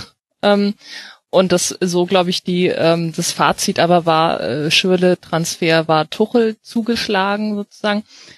Und das ja dann auch, ähm, also das seine Zeit gedauert hat, aber und ja auch große, ähm, große Zweifel ja auch immer schon an ihm da waren. Und die jetzt vermutlich zumindest erstmal ausgeräumt ähm, sind. Ich komme über die Zweifel, bin ich zu, das war die Verbindung zu Mario Gomez. ah, okay. ah, okay. Und äh, Wolfsburg natürlich, das ist die, die naheliegende Verbindung. Das stimmt, und Wolfsburg, ja. Und ich finde, man hat in dem Spiel auch ganz gut gesehen, wie es auch anders sein könnte, also am Gegner nämlich ich fand Hannover 96, die finde ich wirklich faszinierend. Und auch wenn die jetzt unten reinrutschen von den Punkten her, 32 Punkte, damit nur sieben Punkte auf den Relegationsplatz, mache ich mir um Hannover 96 keinerlei Gedanken, wenn es um Abstiegskampf geht, weil ich fand die Haltung, die die zu diesem Spiel hatten, mit einer wirklich nicht guten ersten Halbzeit, wo man dann erst so Ende der ersten Halbzeit hat man die ersten Nadelstiche setzen können. Aber ich, die die haben so eine Grund, ein Grundvertrauen in sich selbst. Die spielen Dinge lieber aus, als den Ball zu mhm. bolzen. Sie spielen lieber flach, als hoch zu spielen. Sie schicken den, den Stürmer auch beim dritten Mal noch vertikal, auch wenn die ersten beiden Bälle zu lang waren. Und dann kommen dabei Chancen bei raus. Und das hätte ja sehr gut ein 1 zu 1 werden können. Und ich muss sagen, Hannover 96 ist für mich ein Verein, ist so ein Positivbeispiel in dieser Saison, auch wenn die gerade eine schlechte Phase haben, das ist so ein bisschen paradox, aber auch in dem Spiel wieder habe ich so viele Dinge gesehen, wo ich mir gedacht habe, ja, das ist einfach, die haben sich einfach entschieden, eine Art Fußball zu spielen und das ziehen die durch. Und da habe ich sehr viel Respekt vor. Und ich fand, dass sie es auch sehr erfolgreich gemacht haben, auch in dem Spiel gegen den BVB. Ja, würde ich dir zustimmen. Also finde ich, ähm, finde ich auch. Also es ist genauso ein, okay, dann ist es wieder abseits, aber wir probieren es nochmal und eben jemand wie Füllkrug, der halt auch einfach wirklich ein toller Spieler auch ist. Ähm, wie, wie ist denn das, weil das, äh, das Abseits-Tor, das habe ich nicht gesehen, genau. Ja, das geht dir dann so wie dem Schiedsrichterassistenten. Ja. Nee. Ja, schwierig. Ich weiß nicht, Alice, ob du es äh, noch äh, vor Augen hast. Also es war ein Abseitstreffer von Jonatas nach einer Hereingabe vom Strafraum, Strafraumrand. Erst hat er per Kopf abgelegt und dann stochert ihn Mitspieler über die Linie. Ich fand es irre schwer zu entscheiden, es wurde eine dieser berühmten Sky-Linien gezogen und die legt angeblich nahe, dass es kein Abseits war. Ich fand tendenziell sah es nach Abseits aus, aber das ist halt, wir landen dann halt in dieser alten, wo sind die kalibrierten Linien Diskussion und in der Diskussion, warum wird es nicht als Tor gewertet und dann per Videobeweis nochmal überprüft. Es war auf jeden Fall knapp. Ich glaube, so kann man es schon sagen. Ja, es war knapp, aber ich glaube, das ist halt ohne Videobeweis hätten wir da auch nicht viel gemacht. Es gibt die Linien nicht und ich finde, es ist auch schwer zu entscheiden und boah, ist halt jetzt so gelaufen. Also ich finde, da kann man jetzt nicht so viel dran kritisieren. Da gibt's andere Szenen, wo man sagen kann, okay, das war klarer und ich sehe da jetzt nicht den großen Breaking Point in dem Spiel da drinnen quasi. Also klar, es wäre ein Tor gewesen, aber trotzdem, es war jetzt nicht zwei Meter nicht abseits oder sowas. Ja, absolut. Also es ist, glaube ich, ein Talking Point, aber kein Breaking Point. Also natürlich wird es von Seiten von Hannover 96 dann hervorgebracht äh, nach dem Spiel, aber interessanter fand ich es eigentlich, dass es Hannover in der Phase echt gut geschafft hat, häufig vielversprechend in den Strafraum zu kommen. Wo Dortmund ja eigentlich schon sehr, sehr tief stand und dann auch sehr, also mit vielen Spielern. Und trotzdem, Klaus hat da Pässe gespielt, das mit einer chirurgischen Präzision, naja, ich habe ja gerade schon gesagt, dass ich Hannover 96 ganz gut fand in dem Spiel. Haben mich überzeugt. Der BVB spielt es dann auswärts bei den Bayern nach der Länderspielpause und Hannover 96 empfängt erst Raber Leipzig und dann Werder Bremen und vielleicht hat man sich ja dann schon ein paar mehr Pünktchen geholt. Eines der spannendsten Spiele dieses Spieltags war Borussia Mönchengladbach gegen die TSG aus Hoffenheim. Ein 3 zu 3. Und bei Borussia Mönchengladbach kamen natürlich noch Verletzte dazu, auch unter der Woche. Wie sollte es anders sein? Erst hat sich Westergaard schon am letzten Spieltag verletzt und unter der Woche dann auch noch Zakaria. Und trotzdem eines der besten Spiele dieser Saison von Borussia Mönchengladbach. Dreimal liegt man zurück, dreimal schlägt man zurück und am, am, Ende entscheidet meiner Meinung nach nur der Zeitpunkt des Abpfiffes darüber, wer dann eigentlich gerade gewonnen hat. Und zufällig war es halt gerade unentschieden, 3 zu 3. Alice, ich möchte jetzt nicht über Fehler in der Abwehr reden, weil natürlich gab es die, sondern eigentlich würde ich lieber darüber reden, wie erfrischend es ist, mal so ein Spiel zu sehen. Ich fand das, ah, ich habe das so gerne gesehen. Ja, es macht auf jeden Fall Spaß, mal wieder so ein torreiches, nach hin und her zu sehen. Ähm, das ist ja genau das, was wir, was sonst immer gerade auch ein bisschen in der Bundesliga kritisiert wird, dass viele es äh, nicht spielen wollen und dadurch wird es natürlich eher eine 0-0 oder 0-1, wie jetzt bei Schalke, worüber wir ja schon gesprochen haben. Und das war mal genau das Gegenteil. Es ging hin und her und es sind viele Tore gefallen und ich war sehr überrascht von Gladbach, gerade nach ähm, dem 0-1, ja. dass sie dann nochmal zurückgekommen sind, weil ich habe gedacht, dass die eher gerade so ein bisschen so, oh, äh, jetzt ist alles alles doof und irgendwie klappt nichts und wir haben so viele Verletzungen und die haben sich aber nie aufgegeben und das fand ich eigentlich relativ stark, vor allen Dingen, weil Hoffenheim ja jetzt gerade zurzeit keine schlechte Phase hat, sagen wir es mal so. Mhm. Und die Art und Weise war auch sehr schön. Also ich habe es mir nochmal rausgesucht. Zum einen war es ein läuferischen irrer Kampf. Die einen sind 124 Kilometer gelaufen, Gladbach, die anderen 125 Kilometer Hoffenheim. Und dann war es mir, ich habe das Spiel über 90 Minuten gesehen und es ist mir da schon aufgefallen, deswegen habe ich dann nochmal die Statistik dazu rausgesucht. Es gab 93 lange Pässe und 961 kurze Pässe. Es war so ein wunderbares Kurzpassfestival. Pep Guardiola hätte geweint vor Freude. Also war einfach schön. Nicole, wie, wie hast du es gesehen? Ja, nein, würde ich auch sagen. Also und auch so ein, ich meine, ich fand jetzt insgesamt auch vielleicht nochmal verbunden, auch mit der Partie, nehme ich jetzt mal schon was vorweg, ähm, Augsburg gegen Bremen, so mhm. ein, also zwei Spiele, wo ich auch sagen würde, hm, wo man jetzt nicht, vielleicht nicht ganz große Erwartungen dran knüpft. Klar, Hoffenheim will noch in Europacup. Aber die anderen sind so ein bisschen auch weiß ich nicht, so ein bisschen jenseits auch. Also ich würde auch sagen, Werder hat jetzt mit dem Abstiegskampf war jetzt seit letzter Woche da so ein Stück den entscheidenden Schritt mhm. weggeschafft, dass man vielleicht von beiden nicht so wahnsinnig viel erwartet. Und ich fand, das waren beides, ähm, also so Triumph des Mittelbaus irgendwie so ein bisschen irgendwie.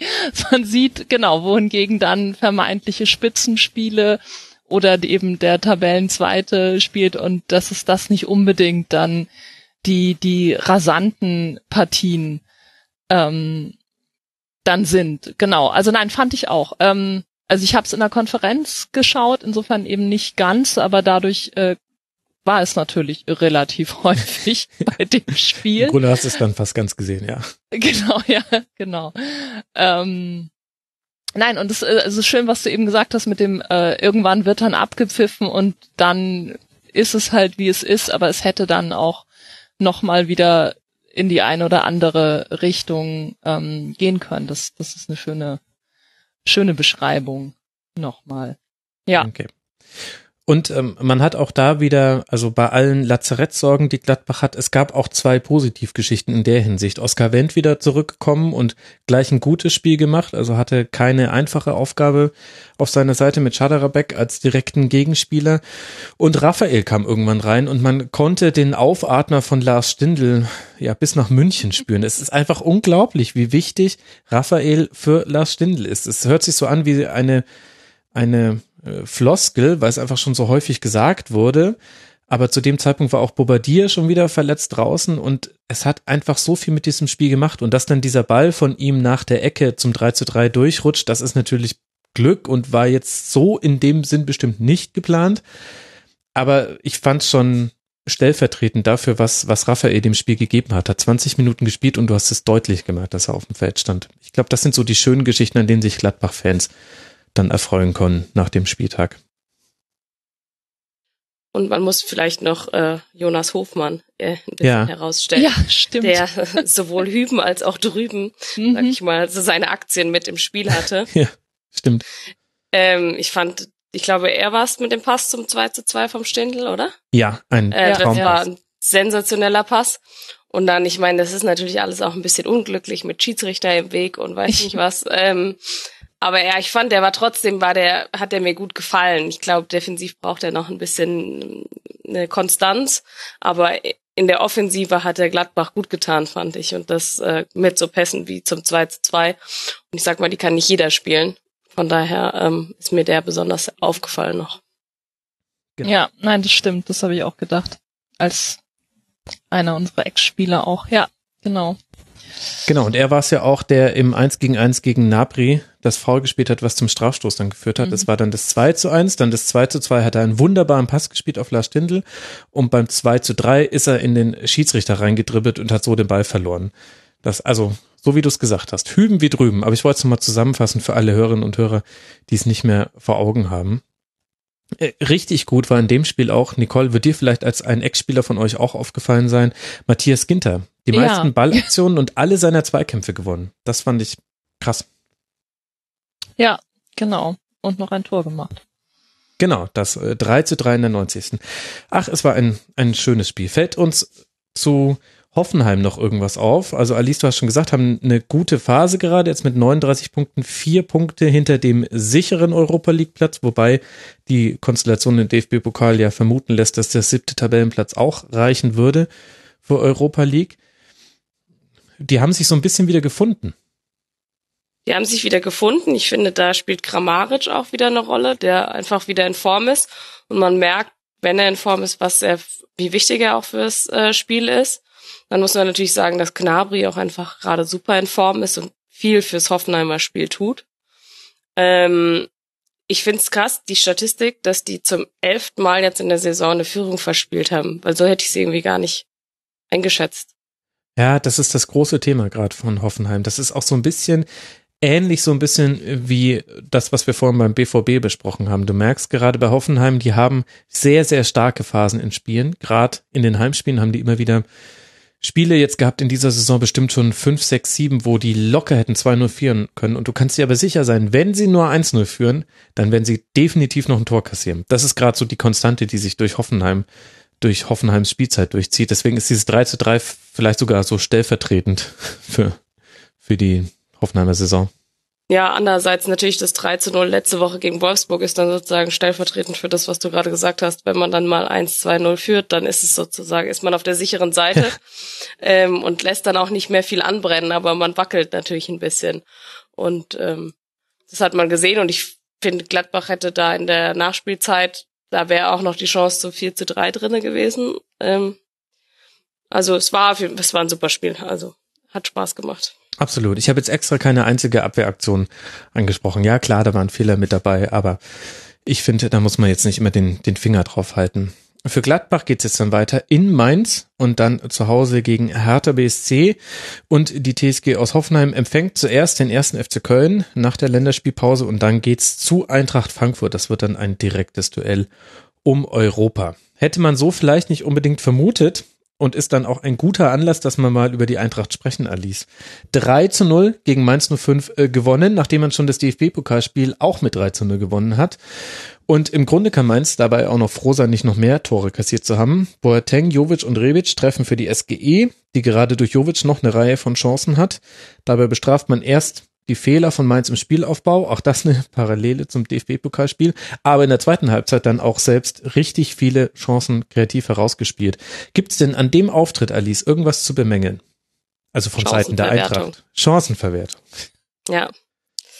Also es ist leider so, weil das ist, also ich meine, wir sind froh, können froh sein, dass wir zur Halbzeit mit 3-0 in die Führung gehen, alles super.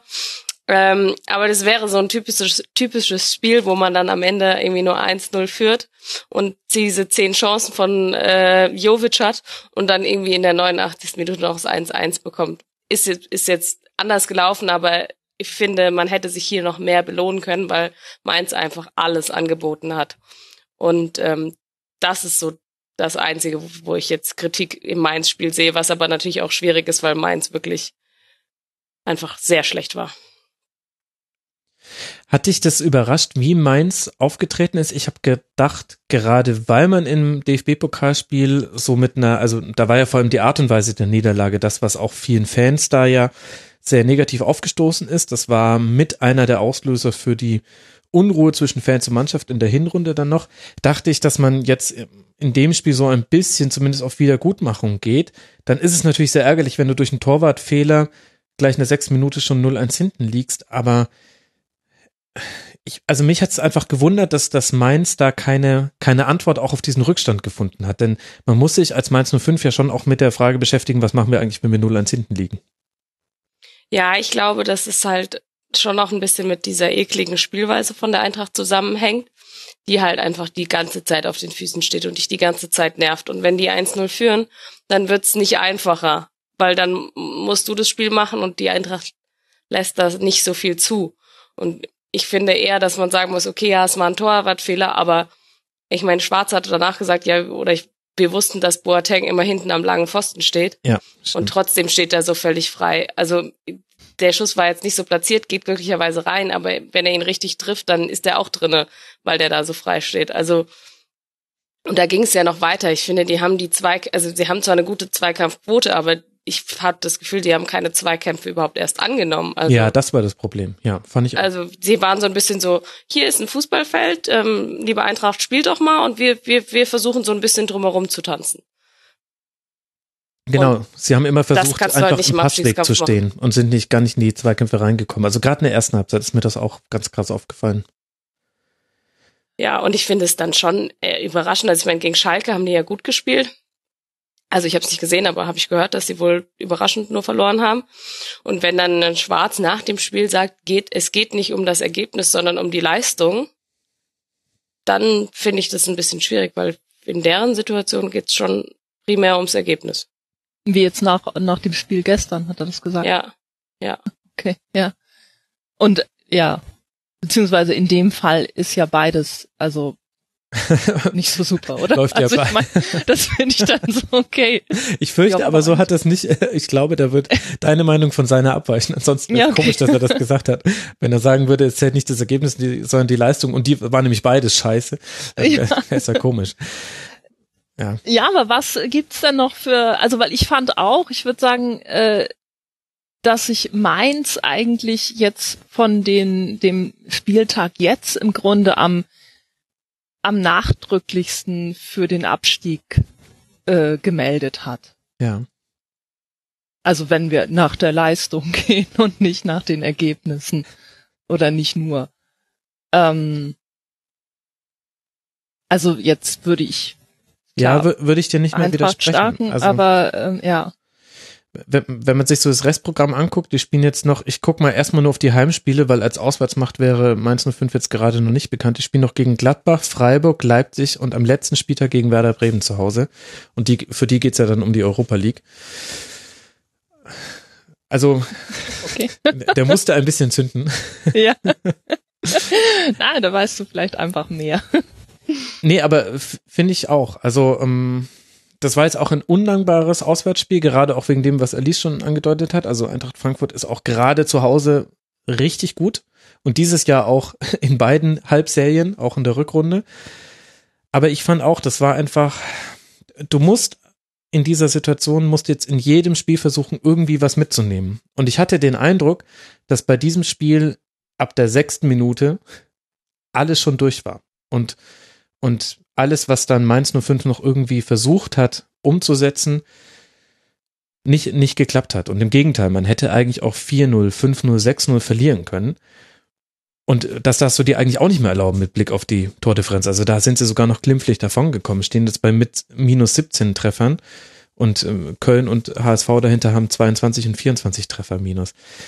Also ich fand auch, dass Mainz 05 da wenig angeboten hat und ja, aber auf der anderen Seite, Alice hat, hat ja auch die Eintracht gut gespielt.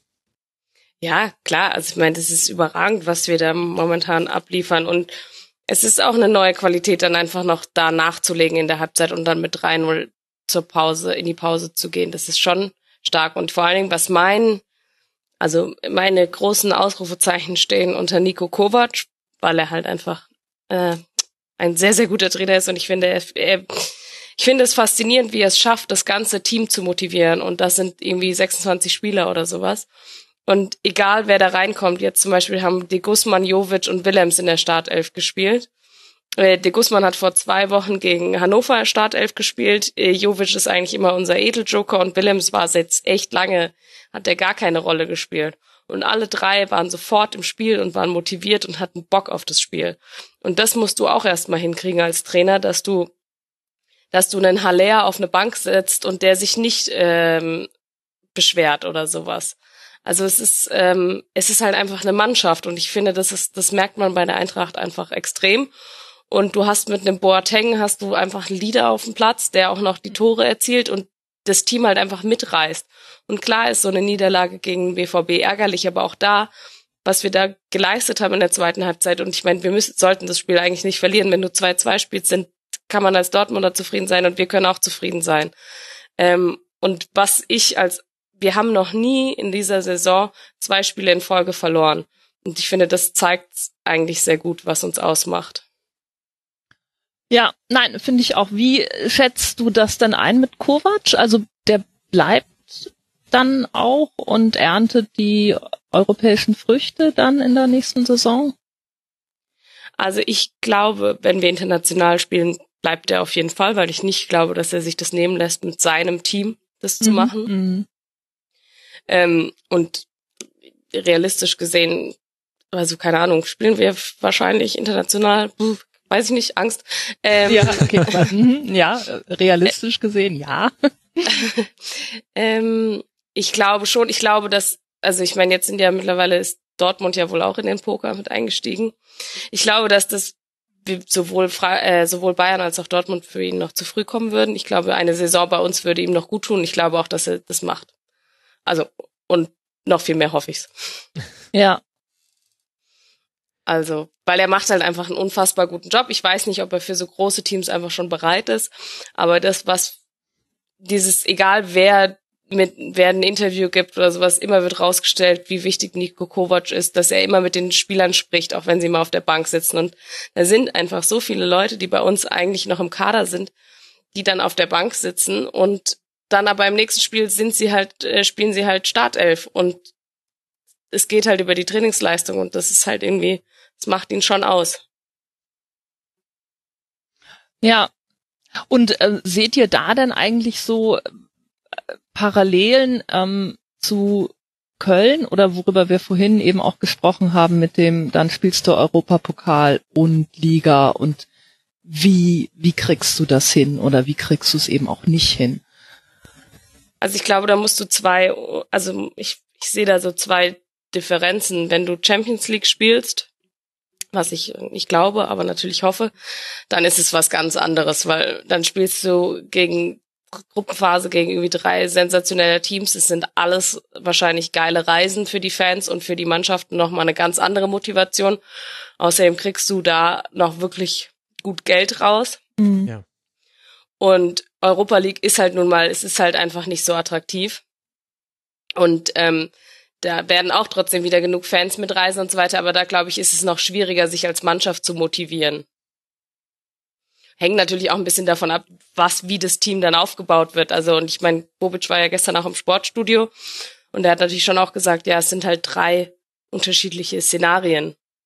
Champions League hast du natürlich viel mehr Geld zur Verfügung. Du hast die Werbeeinnahmen und so weiter und kannst natürlich auch den Spielern was ganz anderes bieten. Ja, ich glaube, das ist Europa der Punkt, League. Ja. Europa League ist so, puh, ja, nice to have, aber gefährlich und mhm. nichts ist nichts.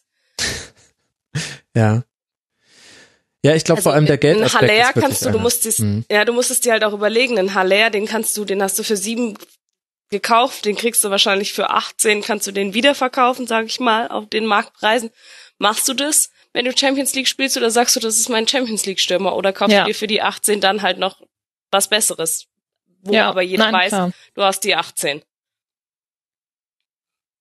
Ja, ich glaube, das ist der, der wesentliche Punkt. Der, der Geldfaktor ist da, glaube ich, ganz entscheidend. Und dass du dann eben über die Champions League viel, viel höhere Einnahmen per se hättest, das macht da, glaube ich, wirklich einen Unterschied. Wobei ihr ja so viele Laien wie noch in der letzten Saison habt ihr diesmal ja gar nicht.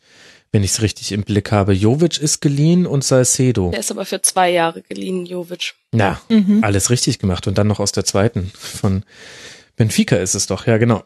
Ach ja, genau. aha. Ja, das war ja dieser Seferovic-Stil da, dieser verschwobene. Ähm, ja, natürlich, aber du hast natürlich auch ein paar Spieler, wo du dir überlegen musst, okay, was passiert? Es ist natürlich auch ein gewisses Interesse da. Größtes Thema wird für uns sein, was passiert mit Omar Mascarell, weil der ist der wichtigste Spieler bei uns eigentlich. Der ist jetzt natürlich auch verletzt und man kann das ganz gut auffangen. Aber ähm, es wird Real will ihn zurückholen. Ich glaube, die haben eine Au Rückholklausel für 5 Millionen und verkaufen ihn dann weiter für 20 oder sowas. Und für 5 Millionen kannst du dir jetzt nicht so viel leisten, gerade wieder auf den Marktpreisen. Also kriegst jetzt nicht unbedingt einen Mascarell. Aber ich, neben wie Trust in Kovac, ich hätte nie gedacht, dass ich das jemals sagen werde, muss ich sagen, wie äh, Trust in Bobic tatsächlich. Ja. Ähm, weil der da einfach eine gute Rolle spielt und auch viele internationale Kontakte mitbringt. Die ganzen Ausleihen, die wir haben, sind alle sozusagen durch seine Kontakte entstanden und das war jetzt nicht das Schlechteste bisher. Ja, absolut. Ein bisschen stelle ich mir bei Eintracht Frankfurt die Frage, wenn wir jetzt mal versuchen, so schwer es ist, sich von dem momentanen spontanen Erfolg zu lösen, was so die Rolle von Frankfurt sein soll in den nächsten drei bis fünf Jahren. Also ich habe den Eindruck, jetzt läuft's ja gerade alles wunderbar und das ist toll. Gleichzeitig stimmt das Sprichwort schon, dass man im Fall des Erfolges oft die größten Fehler macht und gerade finanziell kann man sich da auch manchmal überheben und da laufen ja auch einige Verträge aus und über Radetzky wird ja zum Beispiel schon spekuliert, der, dessen Vertrag läuft aus. Rebic, ganz eigenes Thema. Marius Wolf ist, glaube ich, eher nur eine Formalie, weil ihr den ja zu einem fixen Preis übernehmen könnt, wenn ich es gerade richtig haben wir schon gekauft. Ach, habt ihr schon gemacht. Aber siehst du, da steht dann auch eine Vertragsverlängerung an. Und das sind ja so die Punkte, da he- hebt man sich auf ein anderes Gehaltsniveau und da muss man halt sehr, sehr, ja, einen, einen ökonomisch sinnvollen Weg wählen. Und davon losgelöst, wo es jetzt hingeht, Europa League, Champions League oder nichts, wobei ich dir da die, die Angst würde ich versuchen, dir zu nehmen, dass ich glaube, über irgendeinen Weg wird es schon in, nach Europa gehen für Eintracht Frankfurt, stelle ich mir so die Frage, okay, was ist jetzt dann das Profil, was man dem Verein gibt?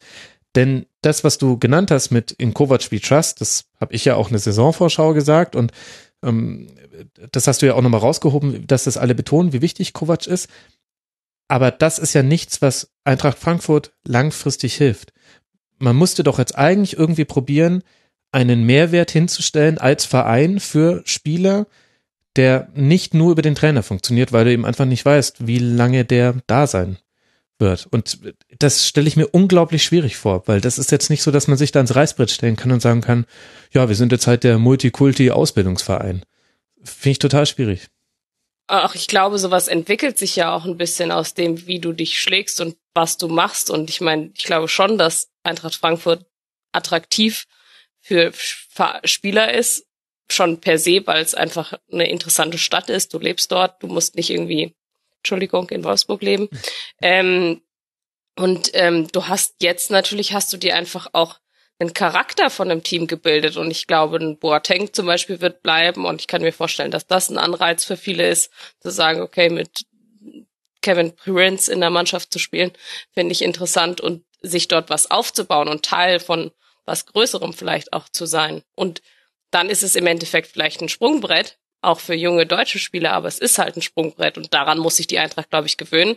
Das haben wir jetzt in den letzten zwei Jahren gut hingekriegt, weil wir mussten auch zu dieser Saison unser Team komplett wieder neu äh, umbauen und auch das hat, wie man sieht, beim Blick auf die Tabelle ganz gut geklappt. Und jetzt hast du natürlich noch, du baust dir ja immer mehr ein Fundament, wenn du dir zum Beispiel einen Wolf holst, du hast einen Rebic, du hast einen Boateng, du hast, also du hast ja schon viele Spieler, auf die du einfach setzen kannst und auf denen du sukzessive dann aufbauen kannst.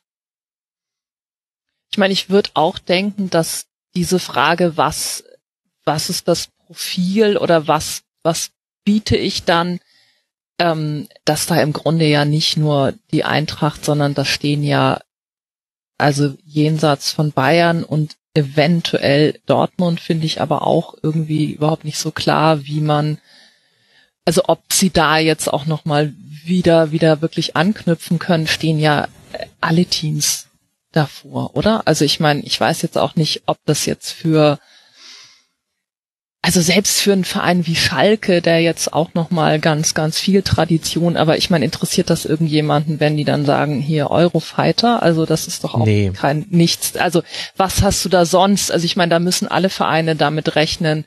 Du kannst keine äh, Spieler, also du, du, ähm, du hast immer Spieler, die dann auch wieder weggehen, sobald sie bei dir richtig gut sind und vielleicht dann auch mal Europacup spielen, spätestens dann sind sie, sind sie halt wieder weg. Also das, äh, das betrifft ja wirklich, finde ich, noch mal mehr, ähm, mehr Clubs als jetzt irgendwie Eintracht Frankfurt, die jetzt vielleicht ein bisschen als, oder die als Überraschungsmannschaft dieser Saison dann in den Europacup kommen. Ich glaube, was da halt auch eine Rolle spielt, ist, ich meine, vorher oder vor fünf, sechs Jahren oder sowas, wenn man gesagt hat, ja, man ist Eintracht-Fan, dann wurde man immer ein bisschen blöd angeguckt, wie passiert denn sowas? Und ähm, so, außer du kommst halt aus der Stadt quasi, ist es jetzt nicht ein Verein gewesen, der, glaube ich, bei besonders vielen außerhalb dem Fan-Dasein auf dem Zettel war. Und jetzt, ich meine, in dieser Saison zum Beispiel, wie viele Leute sagen, ach, die Eintracht gucke ich gerne. Oder du letzte Woche hast gesagt, ja, guck Ja. dir unbedingt die nächsten Spiele von der Eintracht an. Und dadurch hast du ja schon, die Leute haben einfach Bock auf einmal auf die Eintracht und gucken sich die gerne an und sagen, Frankfurt gegen Dortmund, oh, es ist das, das Spitzenspiel, das gucken wir uns an. Und das lockt natürlich auch irgendwie. Ja, wobei, also kann natürlich sein und äh, aber ich stelle mir schon die Frage, was man den Spielern sagt, ob sie da hinkommen. Und ich glaube, derzeit ist es einfach, Spieler zu bekommen, weil man hat gerade eine Positivgeschichte, die man erzählen kann. Aber ich stelle mir schon manchmal die Frage, vielleicht bin ich da jetzt auch einfach immer der, der Typ, der jetzt hier die Haare in die Hand nimmt und alle Suppen schmeißt, die so rumstehen. Das tut mir dann auch leid, aber also gerade ist Kovac das Argument und ähm, und wir können bei uns kannst du international spielen und wir haben eine geile Truppe, wir haben äh, wir haben Kevin Prince Boateng, da gebe ich dir schon recht, das was du gesagt hast. Aber was machen wir denn, wenn Kovac mal weg ist oder wenn mal die eine Kovac Rückrunde wieder so läuft wie im letzten Jahr? Also das vergisst man ja auch fast im aktuellen in der Begeisterung rund um Eintracht Frankfurt, wie schlecht die letzte Rückrunde war. Das war ja erschreckend. Und äh, was erzähle ich dann Spielern, die da hinkommen? Und ich, ich glaube, also ich, ich glaube, dass das die große Herausforderung ist, vor der alle Funktionäre im, im Fußballbereich stehen, und zwar jetzt vielleicht eher auch die Aussichtsräte und ähm, Manager, Sportdirektoren etc., nicht direkt das Trainerteam, weil die müssen immer den, den aktuellen sportlichen Erfolg hinbekommen. Aber die große Aufgabe ist, sich zu überlegen, mit welchen Argumenten kann ich zukünftig welche Art von Spieler zu uns holen? Und ich finde schon, dass es da manche Mannschaften gibt, die haben eine Antwort gefunden.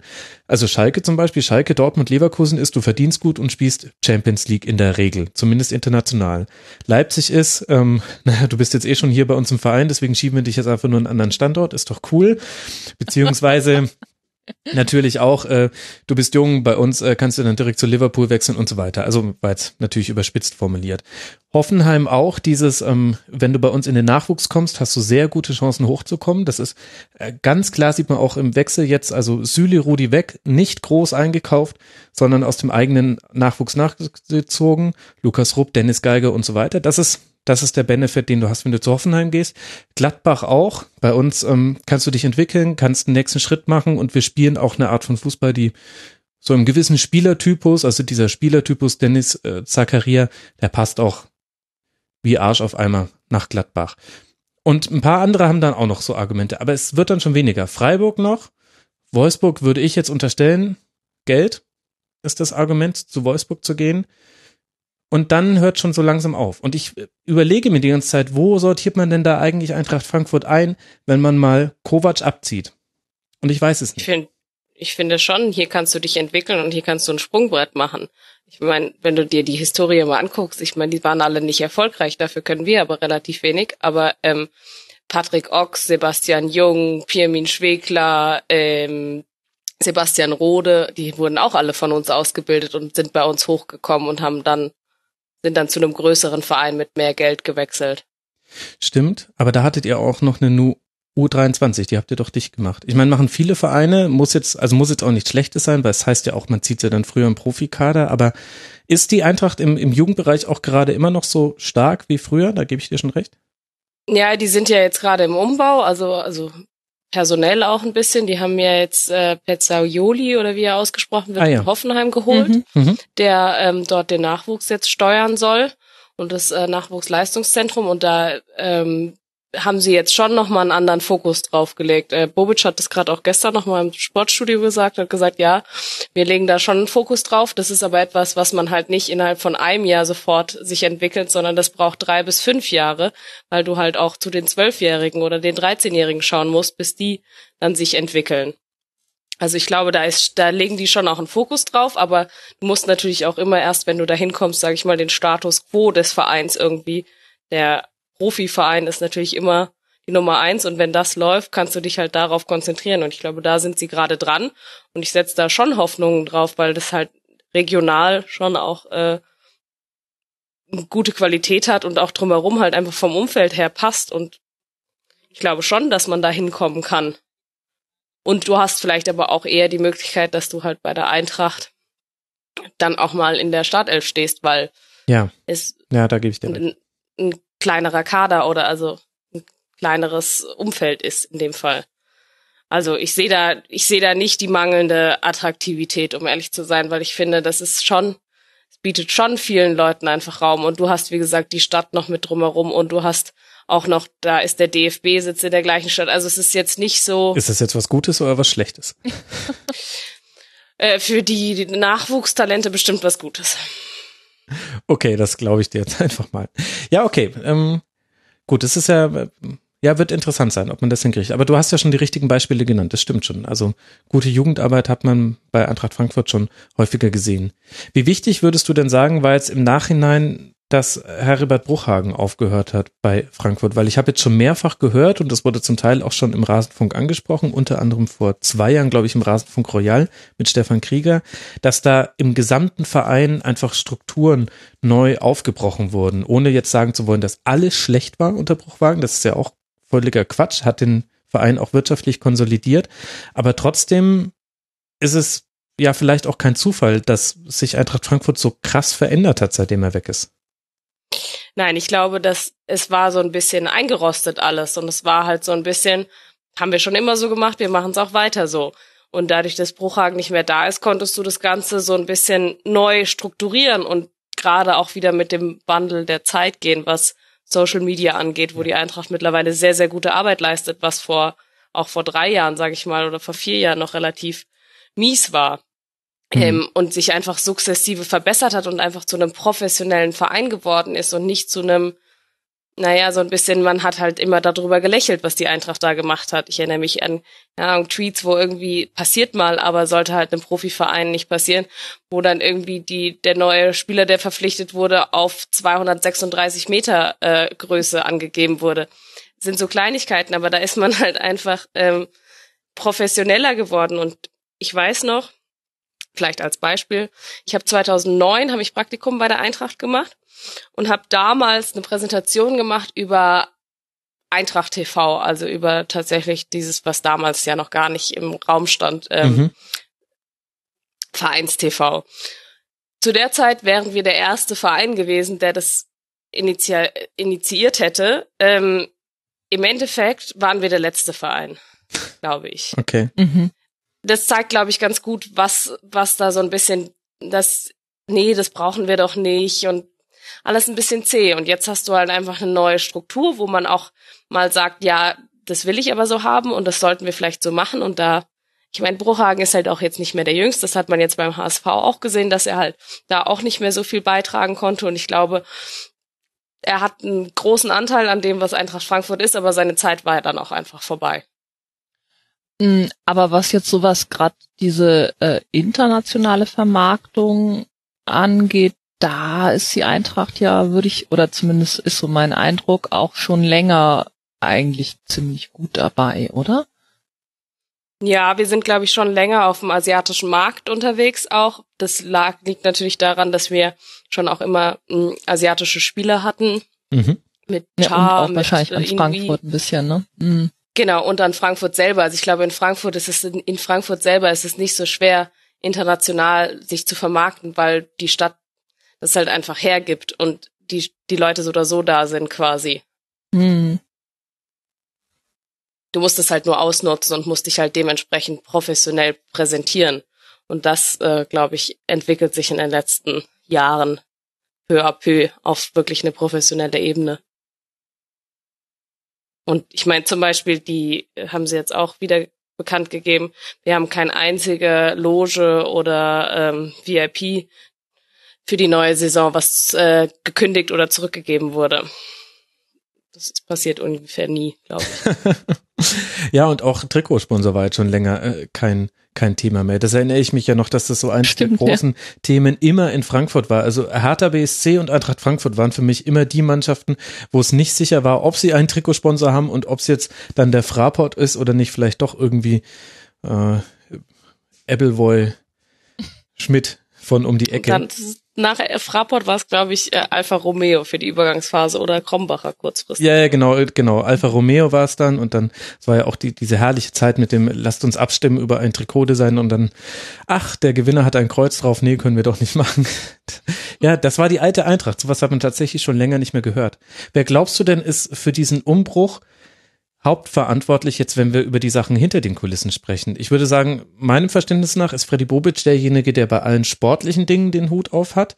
Welche Rolle spielt denn dann Bruno Hübner? Ich glaube, dass Bruno Hübners ähm, Rolle total unterschätzt wird, weil er nicht mehr so präsent ist, seitdem Bobic da ist. Mhm. Und ich glaube, das tut dem Verein und tut ihm auch total gut, weil sie sich die Rolle so ein bisschen auch teilen können und er so im ruhigen schalten und walten kann, ohne dass ähm, er immer Rede und Antwort stehen muss. Und das übernimmt quasi ja Bobic. Und er kann hinter den, die Kaderplanung auch ein bisschen vorantreiben, glaube ich. Und das natürlich bestimmt auch mit Hilfe von Bobic und seinen Kontakten. Aber ich glaube, Bruno Hübner ist jetzt auch niemand, der sich schwer tut, Leute darüber zu überreden, zu uns zu kommen. Ich glaube, dass er mit Bobic jetzt vielleicht noch jemanden hat, der so ein bisschen ähm, auch eine Richtung vielleicht vorgibt, hm. die vielleicht sogar ein bisschen besser ist oder ein bisschen sinnvoller ist. Okay. Also wir lernen einiges im Umbruch bei Eintracht Frankfurt und nicht alles von äh, Kovac abhängig und vielleicht ja Champions League. Das wäre schon, also ich bin ja eigentlich neutral in den Dingen, aber irgendwie die Champions League Hymne mal im Eintracht Frankfurter im Waldstadion gespielt zu hören, das hätte schon irgendwie was. Ich glaube, da wäre jeder Champions League Spieltag wäre ein Spektakel. Ja, ich glaube, das äh, wird äh, wäre ziemlich gut. Und ich freue mich schon auf, ich würde mich auf ähm, diverse Auswärtsfahrten tatsächlich freuen, weil das wird so häufig nicht mehr passieren und das sollte man, wenn, dann auf jeden Fall mitnehmen, weil das ist äh, schon, ich meine, wir haben es gesehen, Bordeaux mhm. sollten sich, wer es nicht gesehen hat, bitte alle nochmal anschauen und dann kann man sich ungefähr vorstellen, was die doppelte Anzahl an Fans in, ich weiß nicht, London oder sonst irgendwo ähm, macht. Und wie auch bei der Europa League, ich meine, Qualifikation gegen Karabakh Akdam war das Stadion auch ausverkauft. Es kriegen sonst auch nicht so viele Fans hin und dann will ich nicht wissen, wie es in der Champions League aussieht. Also ja, ich habe da Bock drauf. Aber ähm, ich habe es leider nicht in den Händen. Aber ja, ich wäre bereit. Es liegt in den Füßen deiner Mannschaft. Für die Eintracht geht es jetzt nach der Länderspielpause weiter bei Werder Bremen, dann gegen Hoffenheim. Und dann kommen allerdings auch noch einige Gegner von oben. Also Hoffenheim würde ich schon mit dazu zählen. Dann Leverkusen, Schalke, Bayern. Genau, das sind noch die Mannschaften von oben. Schalke sogar zweimal, weil man auf die ja auch noch im DFB-Pokal trifft. Schauen wir mal. Das war ja auch noch ein wichtiger Faktor. DFB-Pokal-Halbfinale nach letztes Jahr Finale. Ähm, das ist schon auch nochmal eine Leistung. Absolut. Das kann man wohl sagen. Schauen wir mal, wo Eintracht Frankfurt landet. Und für Mainz 05, der Vollständigkeit halber, geht es dann weiter mit einem Heimspiel gegen Borussia Mönchengladbach. Wir müssen noch reden, unter anderem über das Spiel HSV gegen Hertha BSC. Wir haben im Intro schon Christian Titz gehört. Er hat einiges verändert, aber es sollte nicht länger als eine Halbzeit gut gehen. Kurz durfte man mal an einem Sieg riechen. 1 zu 0 in Führung gegangen mit einer sehr guten ersten Halbzeit, aber in der zweiten Halbzeit Hertha BSC dann mit ein paar Umstellungen den HSV ja, ein bisschen spielerisch erdrückt. Und so wurde es dann auch ein 2 zu 1 zu Hause eine Niederlage, hätte mit etwas Glück noch einen Strafstoß geben können. Aber alles in allem war das vielleicht schon das richtige Ergebnis für die Art und Weise, wie das Spiel verlief. Nicole, wie bewertest du denn jetzt den neuen HSV? Ist es ein neuer HSV? Ja, ich fand's ein bisschen fast tragisch. Also, ich habe vorhin schon von äh, der 60 Minuten Statistik geträumt. Ähm, also ich fand schon bemerkenswert, nach dem Trainerwechsel, also tatsächlich was, was Neues zu machen und zu sagen, ähm, wir spielen jetzt. Mhm. Ähm, wir, also eben nicht Abstiegskampf, also jetzt da auch nicht rhetorisch irgendwie total darauf zu setzen, sondern wirklich ähm, zu sagen, wir spielen es heraus und das hat ja auch ähm, wirklich gut funktioniert. Also ich finde, sie hatten ja hatten ja mehrere schöne Kombinationen. Sie hatten das Tor, ähm, was was herausgespielt war von Santos mit was äh, mhm. Aaron Hunt, Kostic und ähm, und auch mit dem mit dem äh, Torwartwechsel, was ja auch immer so für mich im Kopf. Ich habe da, ich weiß gar nicht, ob das stimmt. Ich habe im Kopf da immer so, das ist so ein so eine Magath-Masche, jetzt einfach mal den Torwart auszuwechseln, so als Signal, niemand ist hier sicher, wenn ich jetzt da bin. Aber ich finde, hier war es ja auch tatsächlich ähm, zu sagen, okay, ich will einen Torwart, der mitspielen kann. Oder das ist mir jetzt, das ist jetzt auch wichtig, dass der fußballerisch was kann. Und mhm. da, da denke ich mir auch tatsächlich was. Der spielt einfach dann auch weit vorne und der spielt halt dann. Also so ist auch wichtig für für ähm, für den Aufbau. Also das fand ich eigentlich, ähm, also das das fand ich so beeindruckend. Also da auch so und ja auch wirklich mutig. Und ich würde auch sagen, genau, und es hat auch funktioniert. Und es ist dann halt, ähm, finde ich dann immer die spannende Frage, was ist dann, also du hast dann gesagt, okay, dann hat, ähm, hat Hertha auch reagiert. Ähm, oder eben hat der HSV dann auch nicht mehr reagiert. Ich meine, ich würde sagen, dass man, ähm, ich glaube, das war dann das zweite Tor für die Hertha, was was so eine Flanke war, wo ich weiß, ich weiß jetzt nicht mehr, wer dann geflankt hat. Also Flanke Plattenhardt und dann Lazaro, das war der Ausgleich. Der, also wo, wo ah, ja, der genau, Ball, das war der Ausgleich, total unbe Genau, der Ball kam quasi aus einer anderen Zeitzone, so lang war der unterwegs. Genau, genau. Man denkt, äh, muss man da nicht vielleicht was tun? Und da hattest du dann aber, finde ich, das, wo dann ganz klar so die Angst halt da war, ne? Mhm. Ich fand es also auch total interessant, dass Pardada genau das analysiert hat danach in der Pressekonferenz. Es wurde in manchen Hamburger Medien auch schon wieder sehr kritisch gesehen, von wegen, ja, der gegnerische Trainer hat uns total, hat den neuen Trainer total auseinandergenommen. Aber Pardada mhm. hat genau das seiner Mannschaft in der Kabine gesagt, hat gesagt, die haben jetzt wieder was zu verlieren, das heißt, die haben Angst. Wir schieben jetzt raus, wir, wir greifen die jetzt schon im Spielaufbau an. Eigentlich wollte man so ein Mittelfeldpressing spielen, aber das hat nicht geklappt in der ersten Halbzeit. Und er hat es genau antizipiert und hat auch gesagt, ja, ich kenne das noch, weil ich habe das mit Hertha BSC ja selbst erlebt. Mhm. Und das fand ich sehr interessant, im Kontrast zur Aussage von Thomas von Hesen, der ja jetzt beratend dem HSV zur Seite steht, der sich nach dem Spiel bei Sky war es hingestellt hat und gesagt hat, er versteht nicht, wie nach so einer ersten Halbzeit so eine zweite Halbzeit kommen kann, wo ich mir dachte, also nachzuvollziehen ist das eigentlich sehr, sehr leicht, finde ich. Und mhm. ja, will ich jetzt auch, also ich finde, da muss man jetzt, das muss man nicht überinterpretieren, aber ich fand es interessant, dass der eine Trainer genau um den, um die psychologische Situation, in der man sich gerade befindet, wusste und der Berater, der ja auch irgendwie gerade eine öffentliche Wirkung hat, gerade für den neuen Trainer, das so ein bisschen abtut. Ja, also ehrlich gesagt, ja. typisch HSV. Ja, genau, wollte ich gerade sagen. Ich meine, das sagt dann auch was darüber aus, über die Gründe für den Abstieg, wenn er dann passiert. Ähm, und es schließt ja auch noch mal ein bisschen an das an, was wir vorher bei, ähm, bei Wolfsburg oder was du auch gesagt hast, Max, mit dem jetzt, da geht's einfach um, um Psychologie halt auch letztlich, ne? oder eben auch an, an ganz vielen an ganz vielen Punkten. Und das ist aber, ich fand es jetzt in der Situation für den HSV und jetzt, ich bin überhaupt kein HSV-Fan. Ich meine, ich habe schon so ein bisschen dies im Hinterkopf, wie ist das dann, auf einmal in einer Zweitligastadt zu leben? Weiß ich ja gar nicht. Ja, jeder so, aber Zustände, ist ja fürchterlich. Ja. genau. Ähm, aber äh, das hat natürlich schon sowas, so ein bisschen, sowas leichte Tragik, finde ich, wenn man so dieses wir versuchen es jetzt auch anders und wir versuchen es mutig und wir spielen auf einmal ähm, und dann klappt es nicht. Oder halten wir es nicht durch oder eben ist der Gegner kennt die Situation halt und, und kann da was dagegen setzen. Ja, absolut. Also bei uns im Forum hat Saure Hilfe 1887 geschrieben, der immer sehr, sehr rege kommentiert unter allen HSV-Spielen. Zitat, es ist vielleicht traurig, aber das war für mich die absolut schönste Halbzeit der Saison. Ja. Und man möchte ihm nicht widersprechen. Es hat wirklich, es hat auch so viel funktioniert. Also Matti Steinmann reingeworfen, all die Mhm. Spieler, die Titz aussortiert hat. Also auf Papadopoulos bin ich äh, ja nach dem Intro schon kurz eingegangen.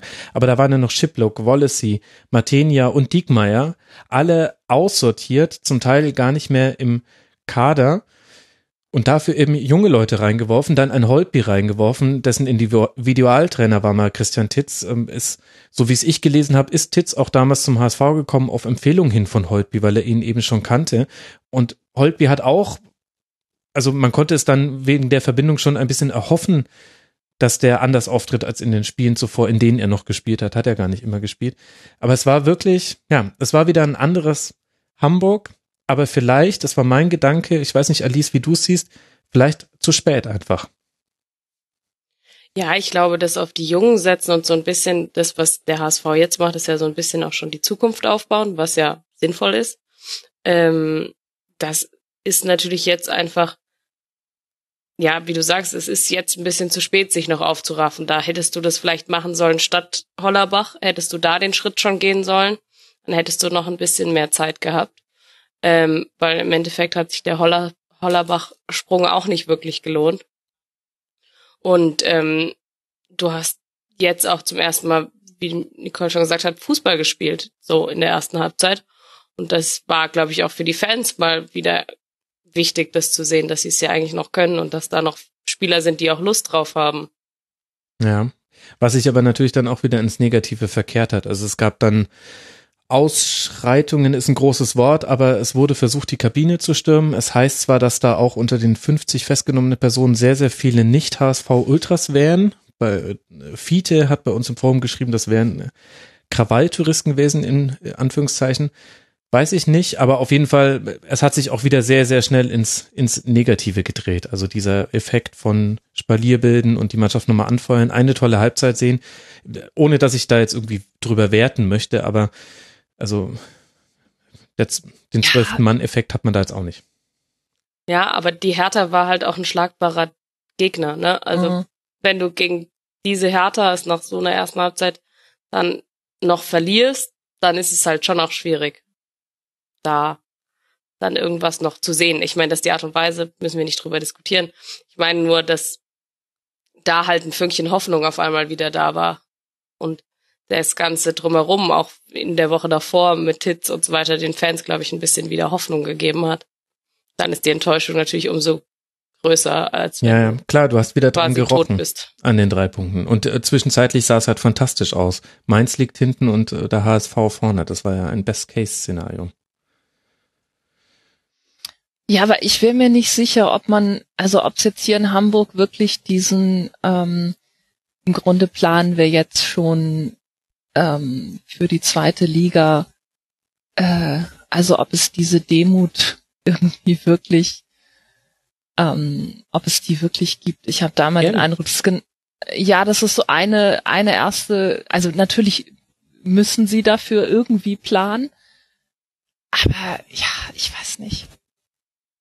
Vielleicht ähm, ist es auch, also das ist dann vielleicht auch so ein bisschen so ein, so ein, so ein medialer Eindruck, dass es dann eine erste Hälfte eben gibt, die, die gut ist und wo sie, wo sie führen und dass es dann sofort, das ist dann Aufbruchstimmung und jetzt wird es doch Mhm. noch was und das ist, also dass es dann sofort auch wieder ganz groß irgendwie wird und es sind jetzt nur noch, äh, was waren es dann? Drei Punkte, ne, vier Punkte zu, ähm, Mainz.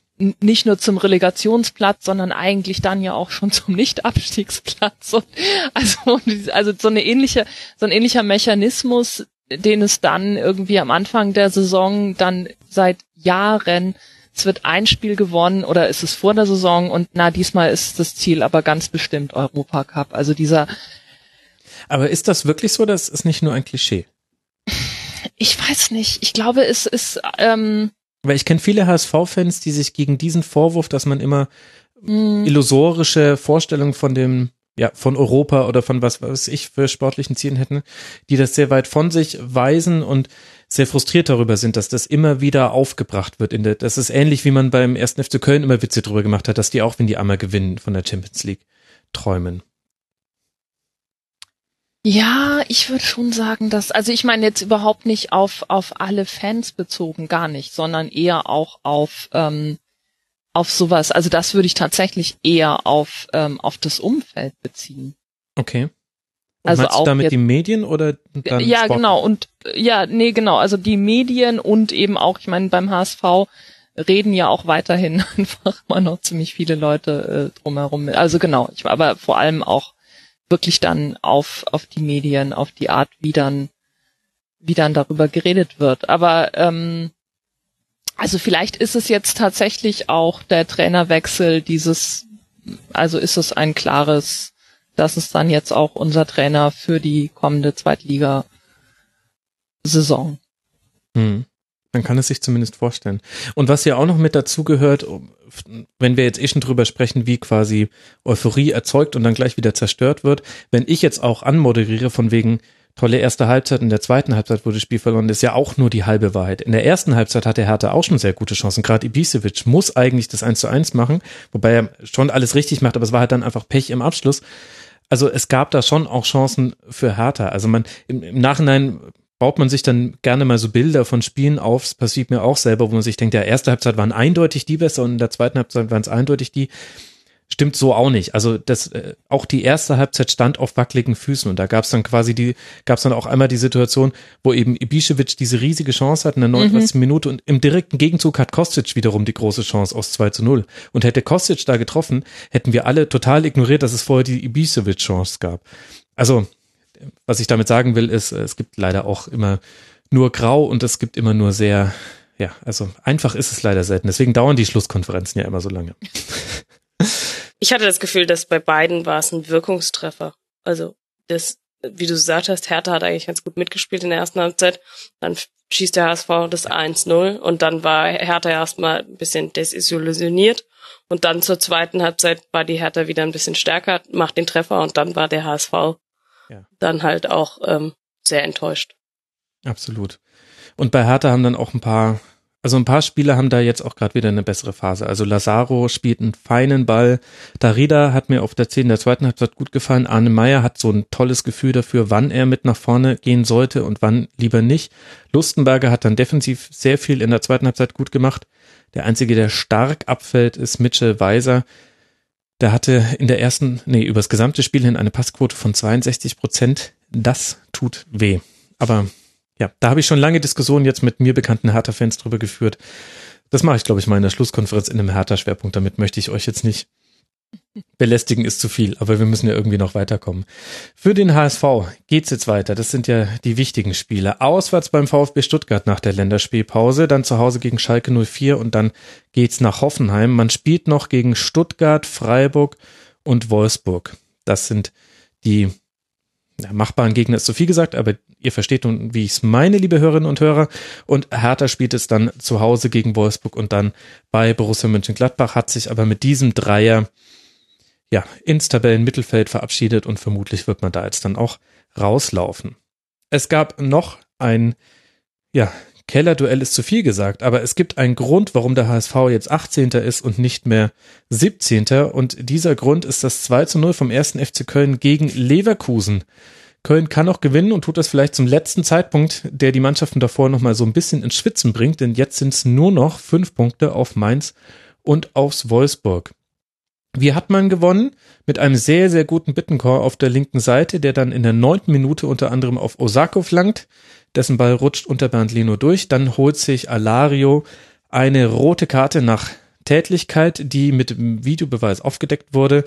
Ja, und dann gibt's noch eine Einladung von Aranguiz, eine ja, WM-Final Toni Kroos Rückgabe auf äh, jetzt weiß ich gerade gar nicht mehr, wer das Tor gemacht hat. Auf Zoller, genau. Und Zoller überlupft dann Leno und schießt dann mit Hilfe seines Knies ganz kurz vor dem Tor den Ball noch in die Maschen. Das hätte auch schief gehen können. Das wäre sehr sinnbildlich gewesen, aber ist es nicht. Es ist endlich mal nicht schief gegangen für den ersten FC Köln. Und deswegen, Alice, können die jetzt noch ein bisschen hoffen? Geht da noch was für den FC? Die Leiche lebt, hat Bittenkurt gesagt. Das fand ich sehr schön. ähm, ja, ich, ich glaube sehr tatsächlich. Also ich muss ja dazu sagen, ich bin, bin irgendwie, ich finde den ersten FC Köln sehr sympathisch und ich möchte gerne, dass er in der Liga bleibt. Ich habe es auch nicht mehr geglaubt, äh, vor allen Dingen nach dem Spiel gegen Stuttgart, wo sie ja auch geführt haben und es dann noch ganz bitter verloren haben. Da dachte ich, okay, die Leiche ist tatsächlich tot. Mm, dann letzte Woche das Montagsspiel gegen Werder Bremen, wo man schon auch einen Unterschied gesehen hat zu Werder Bremen, die einfach viel stärker waren, fand ich. Mhm. Und deswegen hat habe ich nicht gedacht, dass sie jetzt gegen Leverkusen noch was holen, weil für mich waren sie wie gesagt schon tot. Ähm, aber das Auftreten heute, das war schon sehr sehr stark, fand ich. Also Leverkusen ist auch nicht mal eher so irgendjemand. Die waren jetzt heute auch nicht besonders gut. Das stimmt vielleicht und haben sich selbst auch geschwächt. Aber die Einstellung und das, die Art und Weise, wie der erste FC Köln dieses Spiel gewonnen hat, da muss man schon mal sagen, ja gut, das, das war auch verdient und von sowas, ich glaube, Köln ist halt auch einfach so eine emotionale Mannschaft, die von sowas halt lange zehren kann. Mhm. Und ähm, deswegen hoffe ich und glaube ich, dass die da noch mal ein bisschen Bewegung reinbringen können. Ob es am Ende reicht, ist sei mal dahingestellt. Aber ich glaube, das, was du vorhin auch bei Wolfsburg gesagt hast, dass die Wolfsburger einen Vorteil haben beim Ausw äh, Heimspiel gegen den ersten FC Köln, das sehe ich gar nicht so, weil eigentlich ist der erste FC Köln schon abgestiegen und so gehen sie halt auch in die Spiele eigentlich rein. Und das hat dann vielleicht am Ende des Tages doch einen Vorteil, wenn du so reingehst und sagst, ja, wir haben ja eigentlich nicht zu verlieren. Weil die Planungen sind schon da und ich glaube, die zweite Liga und alles für die zweite Liga, das Gesamtpaket ist schon, sagen wir mal, fest. Ja, das stimmt. Mein Gefühl ist da, aber das ist jetzt auch nur ein Gefühl, das ist nicht mit Fakten belegt, aber mein Gefühl ist einfach nur, sobald der FC wieder dran ist und sei es am 34. Spieltag, wenn man zwei Punkte hinter dem VfL auf Platz 17 äh, liegt, dann, dann sehen wir wieder den FC, den wir in der Hinrunde gesehen haben und in diesen Spielen, weil ich glaube, es hat einen Grund, dass der FC so mit so viel Pech so viele Spiele aus der Hand gegeben hat. Also, und das ist jetzt egal, welches Spiel man da nimmt. Das, das Spiel gegen Freiburg, wo man 3-0 führt und 3-4 verliert. Das Spiel gegen Dortmund, wo man beim Stand von 2 zu 2 kurz vor Ende ja, in einen 4 gegen 1 Konter rennt, weil man so offensiv stürmt. Das Spiel gegen Stuttgart, wo man in, also fast tragikomischer Art und Weise eine Führung herschenkt, die man sich äh, geholt hat. Auch jetzt, wie das Spiel in Bremen gelaufen ist. Ich glaube, es gibt dafür einen, einen dahinterliegenden Grund und diesen Grund haben wir jetzt nur in diesem Spiel gegen Leverkusen nicht gesehen, weil man nichts zu verlieren hatte. Und vielleicht ist es jetzt sehr fatalistisch von mir, aber das ist so einfach mein Gefühl, dass sollte es für den FC nochmal um was gehen, dass wir dann einen ähnlichen Effekt haben wie jetzt beim HSV, der auch in der zweiten Halbzeit ganz anders gespielt hat als in der ersten Halbzeit, weil man da auf einmal eine Führung zu verteidigen hatte. Also so ein bisschen Wiederholung von der äh, vom Rückrundenstart im Grunde. Also der ja auch dann erstmal, ja. wo das so dieses, wir sind zurück, genau. es geht jetzt doch noch was und dann haben sie, ich weiß nicht, zwei, ne, drei Spiele sogar gewonnen, ne? Genau. Und dann ist plötzlich so, oh Gott, es geht ja noch was. ja, ja, genau, genau. Dann fängt man wieder zu mhm. rechnen und es ist Hoffnung da. Ich ja, lasse mich auch sehr Ahnung. gerne vom Gegenteil überzeugen. Die Alice hat auch schon mit erstens angesetzt, die darf jetzt auch gerne gleich noch ihre eins, zwei, drei, wie viele Argumente dagegen liefern. Nee, ich wollte nur sagen, aber erstens wäre dann dieser Treffer von äh, Zoller mit dem Knie wäre neben Tor gegangen. Das äh, wäre ziemlich sicher gewesen. Und zweitens, so blöd klingt, aber ich finde, man hat halt jetzt mit einem Torrodde oder Terrodde ähm, auch einfach einen Stürmer vorne drin, der halt auch die Tore schießt. Ich meine, jetzt in den letzten zwei Spielen, heute war er verletzt. Die zwei Spiele davor, glaube ich, hat er nicht getroffen, aber ansonsten hat er jetzt schon ein paar Tore erzielt, die halt enorm wichtig sind. Und du hast halt jemanden da vorne auf einmal, den du anspielen kannst und der halt diesen Neuner wieder spielt. Und ich glaube, das hattest du in der Hinrunde zum Beispiel nicht. Ja, guter Punkt. Das stimmt. Das stimmt. Naja, und es sind halt, ich meine, es sind fünf Punkte, ne? Es ist schon. Und du spielst gegen beide. Ja. Wenn ja, du sicher. einen hast, also, hast du beide. Mh, mm, nein, klar. Also ich meine, die das Spiel heute. Also ich habe, äh, ich habe in der ersten nach der Hälfte oder irgendwann dann mal kurz geguckt, wie es steht und hatte jetzt auch eher ein 2-0 für Leverkusen erwartet und stattdessen stand es 1-0 gegen zehn Mann. ich meine, das vielleicht nicht so überraschend, dass Leverkusen eine rote Karte kriegt, aber ähm, das fand ich jetzt schon so ein bisschen so, upsa, was, ähm, was passiert da, ne? Also ich fände auch, mir geht's ähnlich wie, wie Alice, ich fände jetzt ganz, äh, ich mag den FC, ich fände es auch schöner, wenn die in der Liga bleiben würden. Also da will ich mich auch gar nicht gegenstellen gegen die Meinung. Nein, nein, Eine, genau. Wir, ja. wir stimmen jetzt ja auch nicht noch ab. Oder zumindest ja, nicht wir, mit wir können es ja Folgen. jetzt auch nicht entscheiden, genau, also hilft Genau. jetzt auch nichts. Aber genau, was ich einfach nur sagen wollte, ist, ich glaube, es hat einen Grund, dass der FC äh, so viel Pech hatte diese Saison. Ich glaube, da steckt ein, ein Muster dahinter, was dann wiederum sich aus verschiedenen Faktoren speist. Und ich fürchte, dass man das wieder sieht, sollte es wieder eng werden. Wen wir aber jetzt rausrechnen können aus dem Abstiegskampf, ist der VfB Stuttgart. 17 Punkte von 21 möglichen. Nein, wir sprechen nicht von Bayern unter Jupp Heynckes. Und wenn ich das jetzt richtig sehe, dann dürfte durch die Niederlage der Bayern jetzt heute dann auch der VfB die erfolgreichste Mannschaft der letzten sechs Spieltage gewesen sein, zusammengerechnet. 2 zu 1 gewonnen, zweimal Gomez, einmal Petersen. Bisschen fasst das eigentlich auch beide Mannschaften sehr, sehr gut zusammen. Wunderbarer Treffer von Petersen zum 1 zu 1. Also ein Träumchen, nicht mal nach oben geguckt vor diesem Lupfer, den er da abgesetzt hat. Aber insgesamt dann eben doch eine Niederlage für den SC und der VfB Stuttgart dagegen hat jetzt 37 Punkte und klopft an an Europa. Ja, es ist wirklich so weit gekommen. Zwei Punkte Rückstand auf Tabellenplatz 7, der ja bei der entsprechenden DFB-Pokal-Konstellation reichen kann für die Europa League. Was, Alice, hat denn Taifun Korkut mit dem VfB angestellt? Oh, ich glaube, er weiß sehr gut, wie er sein Team einfach aufstellen muss und was, oder er reagiert auch sehr gut auf den Gegner, was jetzt beim, bei Freiburg auch zu sehen war. Da hat er, ähm, sie pressen jetzt einfach sehr früh, also sie stehen sehr früh auf den, des Gegners Füßen Mhm. und ähm, dann hat er zum Beispiel, Günther ist äh, über rechts bei ähm, ähm, Freiburg gekommen und dementsprechend hat er halt auch reagiert und ähm, hat auch mit äh, Gentner und ähm, Tommy getauscht auf den Seiten, damit die beide auf dem so ein bisschen draufstehen. Und ich fand, das war schon sehr geschickt, weil der SC ist gar nicht ins Spiel gekommen. Ja. Und äh, das lag schon an dieser taktischen, an diesem taktischen Kniff ein bisschen. Und ähm, Matthias Sammer hat vorher gesagt bei Eurosport, das fand ich sehr interessant, ähm, dass er bei Stuttgart immer so ein bisschen den Eindruck kam, dass die passen um des Passens willen. Und ähm, ich finde, das hat man schon auch ein bisschen gesehen, aber gleichzeitig auch einfach ein bisschen Stabilität dadurch gewonnen haben. Und solange der Gegner kaltgestellt ist, musst du halt passen und dann versuchen sozusagen nach vorne zu kommen.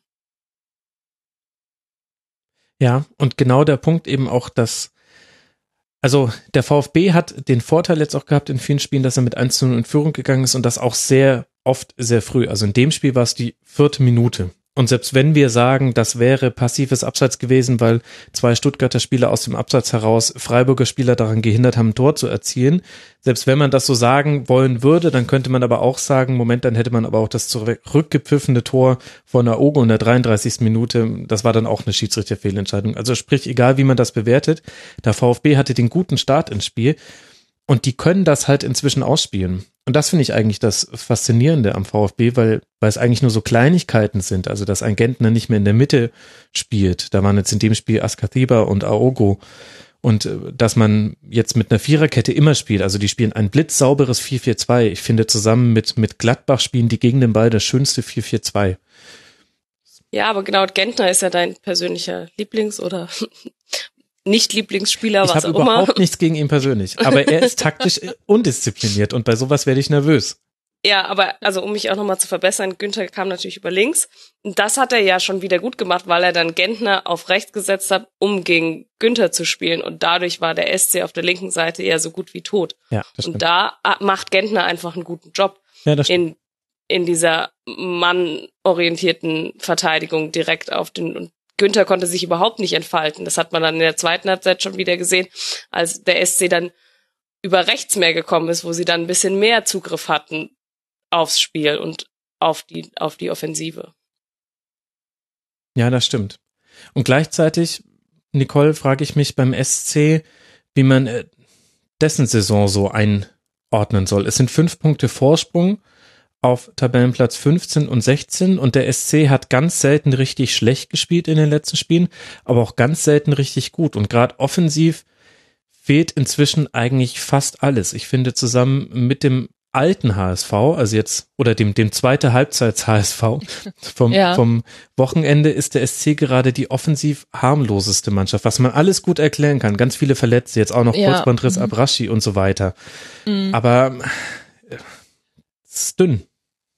Ja, aber na, wollte ich, würde ich jetzt auch gerade sagen, also eben Verletzung und also ich glaube auch, dass da ähm, vermutlich die Erwartung jetzt eben, dass man also auch offensiv stärker als als jetzt zuletzt ist, aber jetzt vom rein vom vom Tabellen, also jetzt wenn wir noch mal wieder nach Ergebnis und nicht nach Leistung ähm, schauen, würde ich sagen, es ist okay. Ich glaube nicht, dass sie, also jetzt, wo stehen sie jetzt? Also ja, ich meine, gut, können dann schon, also die, ja. Die aber, spielen halt noch gegen alle hinter ihnen. Also das ist das Interessante. Der SC könnte das Zünglein an der Abstiegswaage werden. Man spielt noch zu Hause gegen Wolfsburg, dann in Mainz, in Hamburg und dann zu Hause gegen Köln. Das sind vier aufeinanderfolgende Spieltage. Mhm. Ja klar, und es kann natürlich auch ganz dumm laufen. Ne? Genau. Ja, muss es auch nicht. Also ich will jetzt auch gar nichts beschreiben. Nein, ich meine, das. Aber, aber ich würde sagen, also wenn die Saison, wenn der, äh, der SC am Ende dasteht, wo sie jetzt stehen, dann äh, macht man einen Strich drunter und es ist wie erwartet, oder? Also. Ja, das stimmt. Tabellenplatz 14 ist top. Und alles andere wäre, ich meine, klar, es, es kann natürlich passieren, dass du absteigst, ohne, ohne vorher auf dem Abstiegsplatz gestanden zu haben. Hat es ja alles schon gegeben. Also ja, gerade Freiburg war nicht dieses, als man in Hannover 1 zu 2 verloren hat. Ja, ich glaube, genau, das habe ich jetzt auch gerade, das war, war ja genau so eine Konstellation, oder? Also auch ja. so ein richtig bitterer Abstieg. Mhm. Also kann ich mir jetzt irgendwie trotz, also, weil ich finde auch, dass bei dem Spiel, äh, Freitag war es ja, mhm. ähm, dass es dann, also in der Phase, wo sie dann auch das Tor gemacht haben, also dass es dann ja durchaus also auch phasenweise irgendwie dann nochmal besser lief, man nochmal sehen, ah ja, die, da geht ja schon auch noch was. Also, das kann ich, ich kann es mir jetzt nicht, nicht vorstellen. Aber klar, die Konstellation, was du jetzt beschrieben hast, wie dann die Spiele sind, da kann natürlich, kann das noch passieren. Alice, was sind deine Gedanken zum SC, bevor wir dann noch über Augsburg und Werder sprechen wollen? Oh, ich glaube, der SC ist der Verein, der sich am meisten freut, wenn die Saison vorbei ist. Ähm, das glaub, ist ein großes Wort, da fehlen mir auch, fallen mir auch noch ein paar ja, ein. also Dortmund zum Beispiel, die machen, glaube ich, 30 Kreuze, wenn, wenn sie diese Saison irgendwie halbwegs erfolgreich beschließen. Aber ja, führ mal deinen Punkt aus.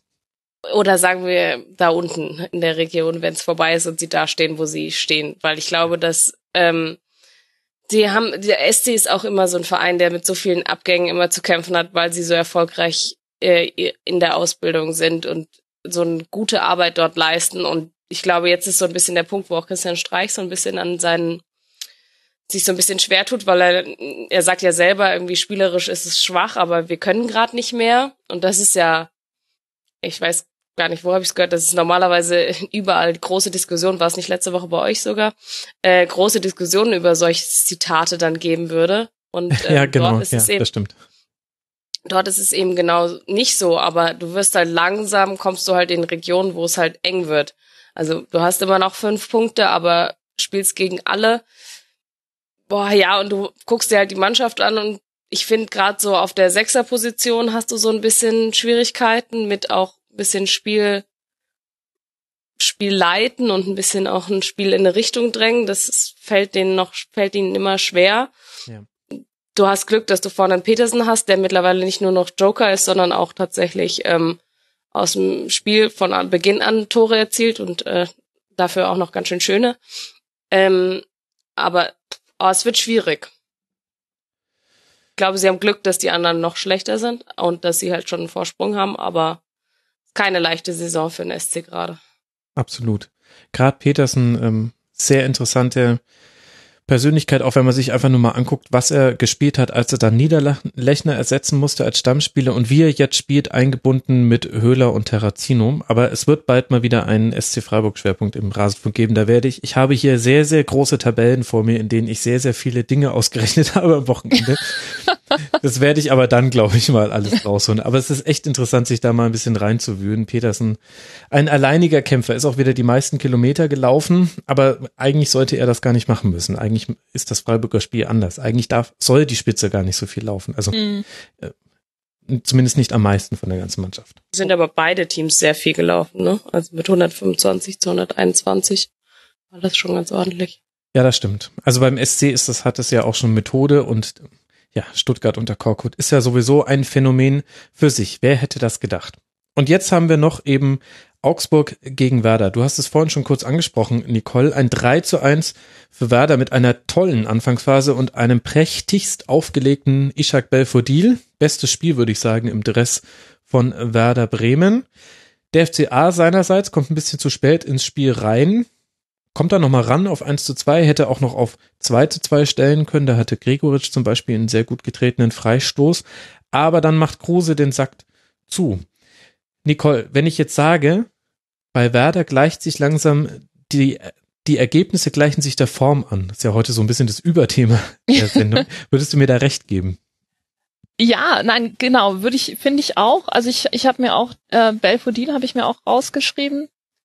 Zwei Tore, dann noch ähm, den Assist für das, für das letzte Tor, ne? Genau. Von Kruse und eben halt auch wirklich ähm, schön äh, rausgespielt und auch in so einem mh, hm, im Bewusstsein, wir können, wir können ja. Wir können, wir können spielen, wir müssen jetzt hier nicht, wir müssen keine Angst haben. Ja. Also das fand ich so, war so ein, war so die, die Botschaft, die, die, die sie so auf den, auf den Rasen gebracht haben. Also, und das finde ich ja auch, also fand ich jetzt bei beiden Teams auch, ich fand jetzt Augsburg, ähm, das war ja auch, äh, hat ja auch jetzt nicht schlecht gespielt oder hatte eben auch Chancen und spielt ja auch eigentlich eine ähm, eine gute Saison. Also auch mit dem Thema von vorhin nochmal haben Europa League zumindest kurz ähm, auch gespielt ähm, und stecken jetzt aber trotzdem nicht im Abstiegskampf. Ähm, also insofern fand ich das so ein tatsächlich, was ich vorhin meinte, mit dem ein, ein Spiel, was auch einen zeigt, ähm, im halbwegs gesicherten Mittelfeld äh, kann auch schön gespielt werden. Aber haben wir nicht oder, Europa League dieses Jahr gespielt oder bin ich gerade völlig falsch gewickelt? Das war doch letzte Saison.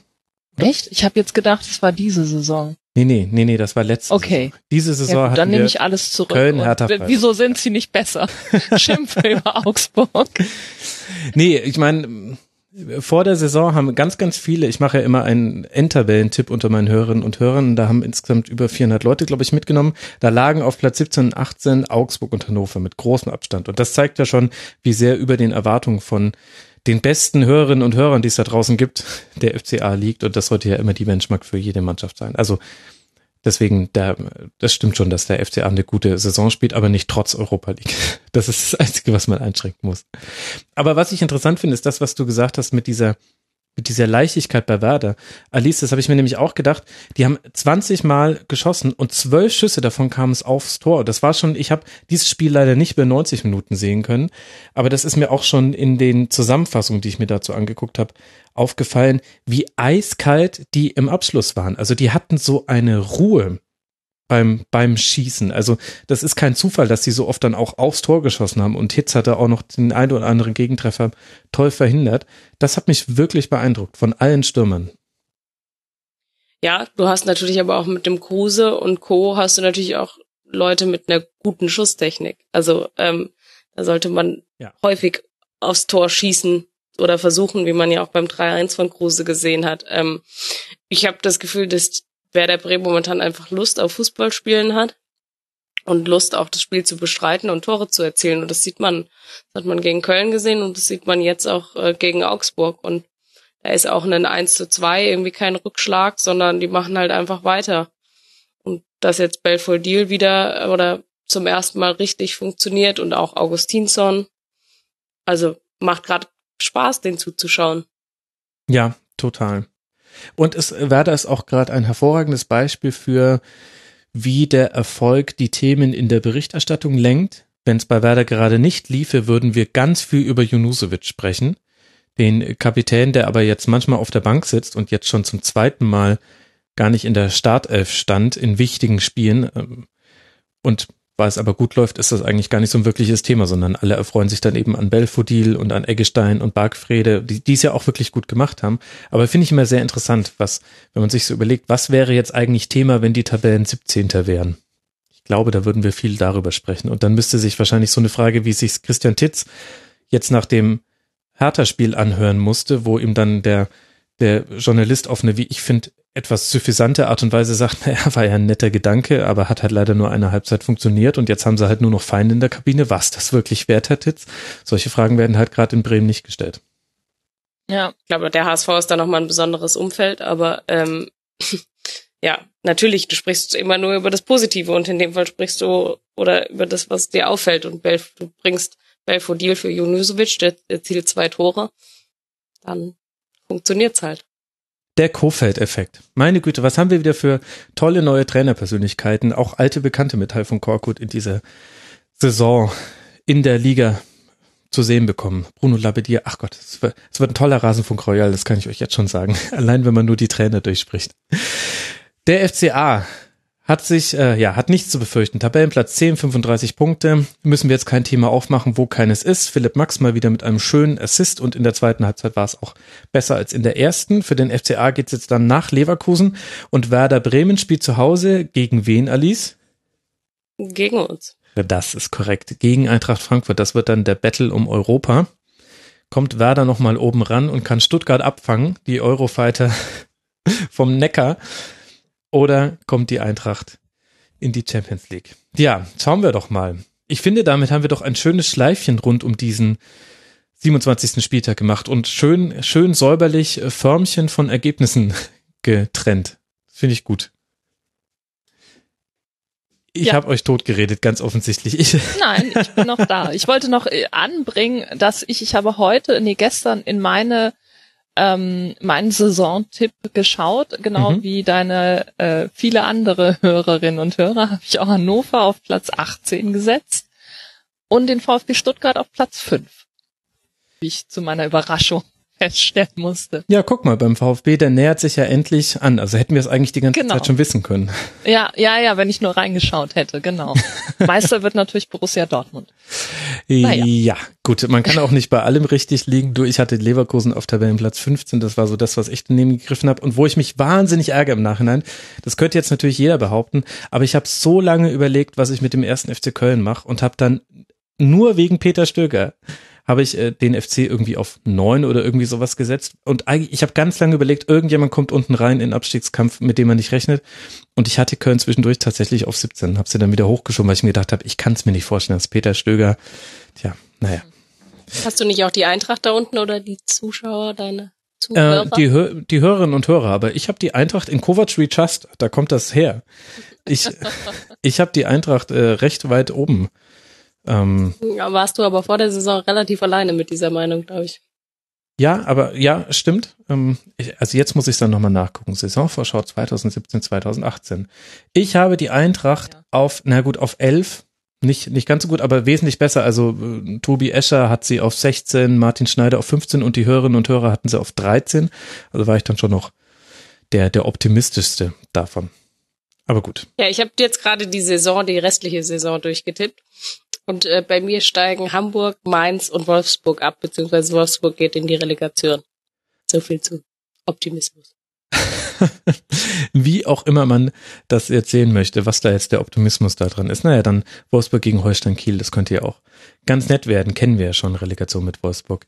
Ja, dann danke ich euch sehr, ähm, dass ihr mit mir zusammen diesen 27. Spieltag besprochen habt. Das waren zum einen Alice Tizier von Sport Deutschland TV, at Sportsland Alice auf Twitter. Alice, vielen Dank, dass du mal wieder mit dabei warst.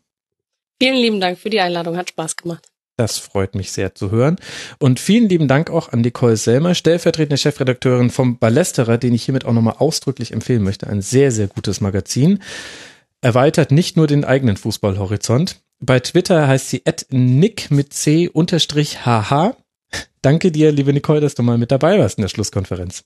Ja, vielen Dank für die Einladung. Das war sehr schön. Das freut mich. Und dann möchte ich noch Podcast-Grüße rausschicken, die mir sehr wichtig sind. Hört euch den Was denkst du denn Podcast an von der lieben Nora Hespers. At, äh, Frau Nora auf Twitter. In der Ausgabe 31, die Privatsphäre einer sterbenden Tulpe, spricht sie unter anderem über dieses Video des Schalke-Fans, der, nee, des Hertha-Fans, der auf Schalke masturbiert hat und wie man das einzuschätzen hat, dass sowas heutzutage eigentlich durch die Messenger geschickt wird. Und sie spricht mir da sehr aus der Seele. Hört euch diesen Podcast an. Er ist generell auch erweitert auch den Horizont, allerdings nicht den Fußballhorizont in dem Fall. In diesem Sinne, bis zur nächsten Schlusskonferenz. Macht's gut, liebe Hörerinnen und Hörer. Ciao.